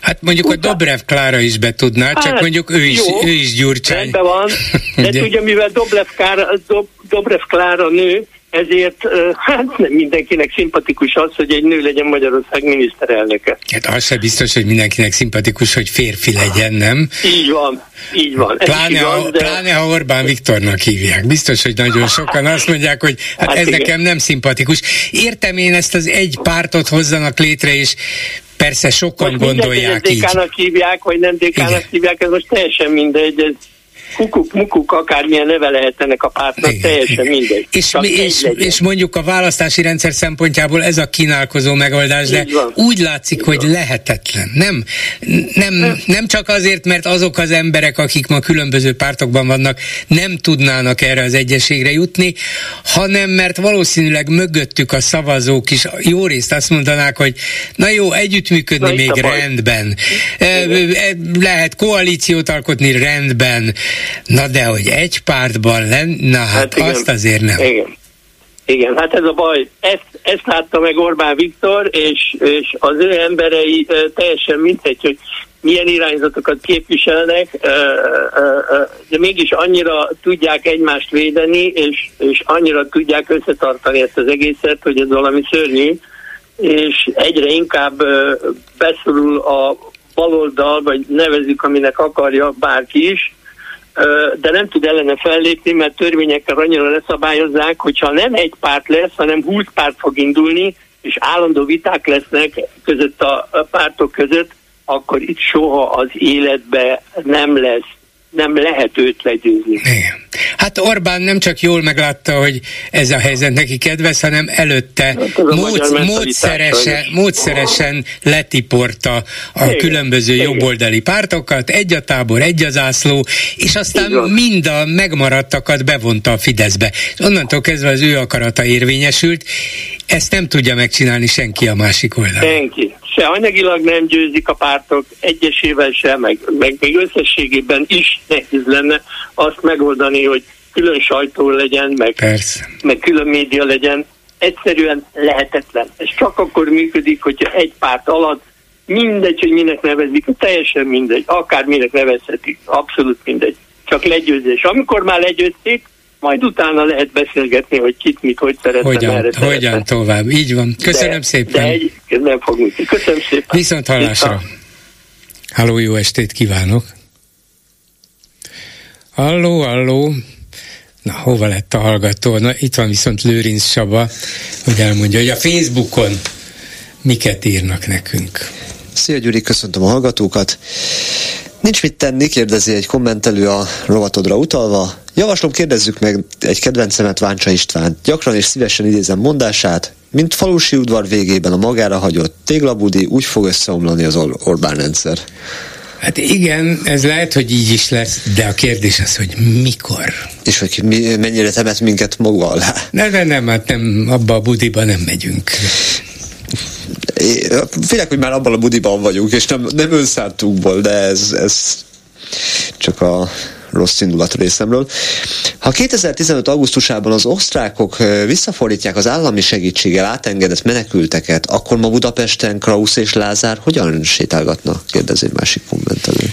Hát jó kérdés, és egyébként az osztrákok ma is visszafordíthatnának ilyen menekülteket, mert évente körülbelül 40 ezer megy át Magyarországról, az áthatolhatatlan drótkerítésen keresztül átmennek Magyarországon, az embercsempészek átviszik őket, mi letartóztatjuk a sok ezer ember csempészt, majd kétezret szabadon engedünk, menjetek Isten hírével haza, és hozzátok megint a, a menekülteket, akiket az osztrákok nem fordítanak vissza. Magyarország minden, Magyarországon minden ügy megoldása úgy kezdődik, hogy létre kell hozni egy bizottságot, így egy kommentelő, amihez érkezett egy másik komment, amiről kiderült, hogy igazából nem is valódi komment, hanem egy spam nevű kártevő bot dobta be. Sziasztok, gratulálok, beválasztottak a 10 ember közé, akik 500 ezer eurót kapnak. Eddig az üzenet érdekes része. A kommentelő nem egy öt szavarba, annyit írt hozzá, küldjétek el részemet Rétvári Bencének, a tanárok már nagyon várják. Csak nehogy ez az 500 ezer euró véletlen hozzánk érkezzen, mert akkor kitől fogjuk, vagy hogyan védik meg a szuverenitást tőlünk. Úgyhogy ne. Mindenesetre a botoktól nem védenek, tehát ez valahogy, valahogy átsúszott a rostán. Köszönöm szépen. És akkor itt a hallgató, jó estét kívánok! Jó estét kívánok! Tiszteltem Bolgár úr! E, nem akarom nagyon sokáig rabolni az idejüket. A lényeg, hogy Barkácsi, jó mondom a Bar- Barkácsi... Barkóci, Barkóci, Balázs. Barkóci úr e, hozzászólását, vagy riportját hallgattam, és ezt többször is megfigyeltem már, is irritáló. Tehát e, én, én nagyon szépen megkérem, mert én nekem semmi bajom a DK-val, de megkérem őket, ne hangoztassák állandóan, hogy mi, mind az ellenzék legnagyobb pártja. Na most, ha én 130 kilós vagyok netán, és bemegyek a kocsmába meginni egy sört, akkor ez, ez olyan, mint hogyha 5 percenként megfordulok, és azt mondom, de én vagyok a legnagyobb, meg a legerősebb bármit. Aztán megint eltelik 5 perc, megint én vagyok ám itt a legnagyobb, legerősebb. Idegesítő. És, és és nagyon sajnálom, mert a DK egy jó párt lenne, de sokszor a kommunikációjuk haj az a Fidesz. Nézze, ez, ez talán amiatt van így, hogy azt látják, és nem alaptalanul, igen, a Fidesz ilyen, ezer, ez százszor, ezerszer, egymilliószor elmondják a legfőbb üzenetüket, nem szégyelik, még a miniszterelnök se szégyeli ugyanazokat a formulákat, amiket éppen kitaláltak, hogy most ezt kell mondani, ezt kell mondani, nem szégyeli, hogy ő is elismétli századszor.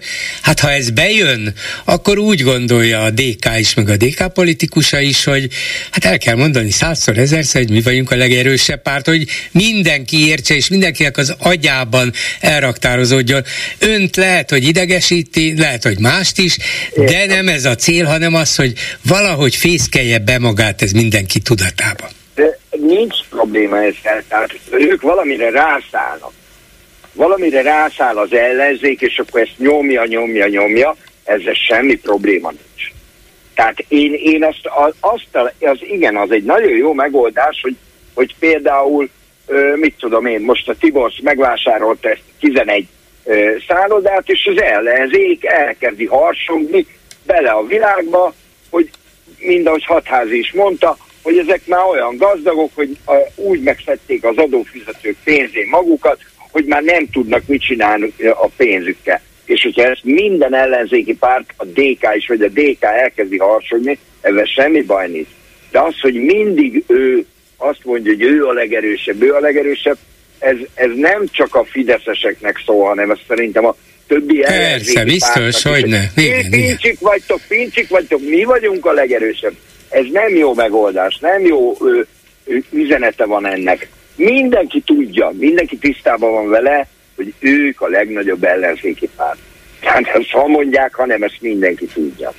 Igen, igaz, igaz, mondom, és értem is az ön ellenérzését, csak nyilván a politikus azt mondja, hogy hát nem lehetek mindenkinek a, az érzékenységére Persze. tekintettel. Nekem azt kell súlykolnom, hogy mi vagyunk a legerősebbek, hogy mindenki ehhez tartsa magát. Még álmában is, amikor fölriad, akkor azt mondja, hogy hát. igen, a DK a legerősebb. És ugye nem az ő, ő stratégiájuk az, hogy hát nem sikerült az ellenzéki együttműködés és szövetség, akkor alakuljon ki egy olyan szövetség, amiben vitathatatlanul van egy legerősebb párt, és mindenki ahhoz alkalmazkodjon. Hogy ez beválik-e vagy sem, azt nem tudjuk, de nyilvánvalóan ez a cél. Hogy ez talán sikeresebb lesz, mint az eddigi volt, gondolják ők. Nem tudom, nem tudom. Ö, hát sajnos szana széthúz az ellenzék, és én is nagyon el vagyok keseredve a, emiatt a helyzet miatt. Én is, mint már milliószor elhangzott, hogy össze kellene ülniük egy ellenzéki kerekasztal, megbeszélni, ott összefogni, mert ez így, ez, ez így saját, saját maguk ellen, tehát az a baj, hogy, hogy bennünket büntet ez a világ, azokat, akiknek, akiknek van jó érzése, hogy is mondják ezt, empátiája mások iránt, stb. stb. És ez a rendszer, ez, ez egy iszonyat. Tehát egy iszonyat. Ez rosszabb, mint a Kádár rendszer volt a 80-as évektől a végéig. Tehát az már egy kicsit szabadabb volt, meg egy kicsit ö, jobban megengedő. Mindahova saját kádereiket ültetik, még, még, a, még az egészségügybe is, igazgatókhoz, mindenhova. Tehát nem, ez nem jó rendszer, és valahogy el kellene takarítani, és ezt, ezt nekik kell összehozni, mi támogatjuk őket. Igen, mi csak a szavazatainkat tudjuk támogatni. Így van, így van. Így köszönöm van. szépen, viszont hallásra. Nagyon szépen köszönöm, hogy megszólaltam, viszont hallásra. Ezzel a megbeszéljük mai műsora véget ért készítésében közreműködött Zsidai Péter, Lőrinc Saba, Erdei Tünde Simon Erika és Kemény Dániel. Bolgár Györgyöt hallották, viszont hallásra holnap. Most pedig jön az Esti Gyors. Esti Gyors, a hírek háttere. Jó estét kívánok a szerkesztő Vénagy Gyöngyi nevében is. Köszöntöm Önöket, Rózsa Péter vagyok. Orvosi szenzáció, egy májat ketté osztottak a Semmelweis Egyetemen, a kisebbik részt egy három éves kislány, a nagyobbat egy 32 éves férfi kapta. A még december elején elvégzett kettős transplantációs műtét olyan sikeres volt, hogy a férfit már a beavatkozás után két héttel kiengedték, a kislány pedig néhány nap múlva mehet haza. Egyszerre két ember életét mentették meg a magyar orvosok. Nem is értem, hogy miért huhog itt a rossz egészségügyről az ellenzék meg a sajtója. Egyébként persze, hogy értem. Azért huhog, mert az egészségügyi ellátás szar.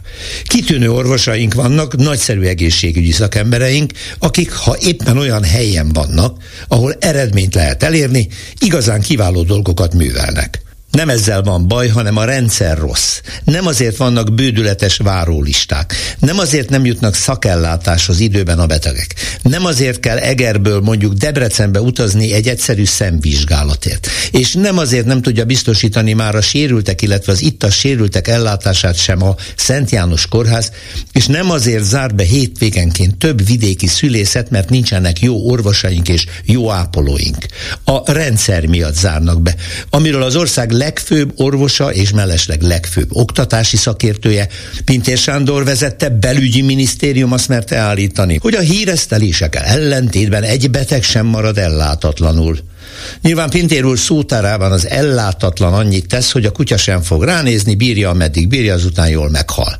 Hát ilyet mi nem teszünk, nyugtatgatja magát, gondolom. Máskülönben, ha szembenézne a valósággal, szényedében elsüllyedne.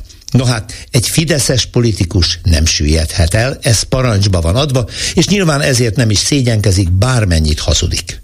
Mint ahogy az év végén az utolsó előtti napon csendben bevallotta a pénzügyér, hogy bizony nagy szarban van a haza, óriási a költségvetési hiány.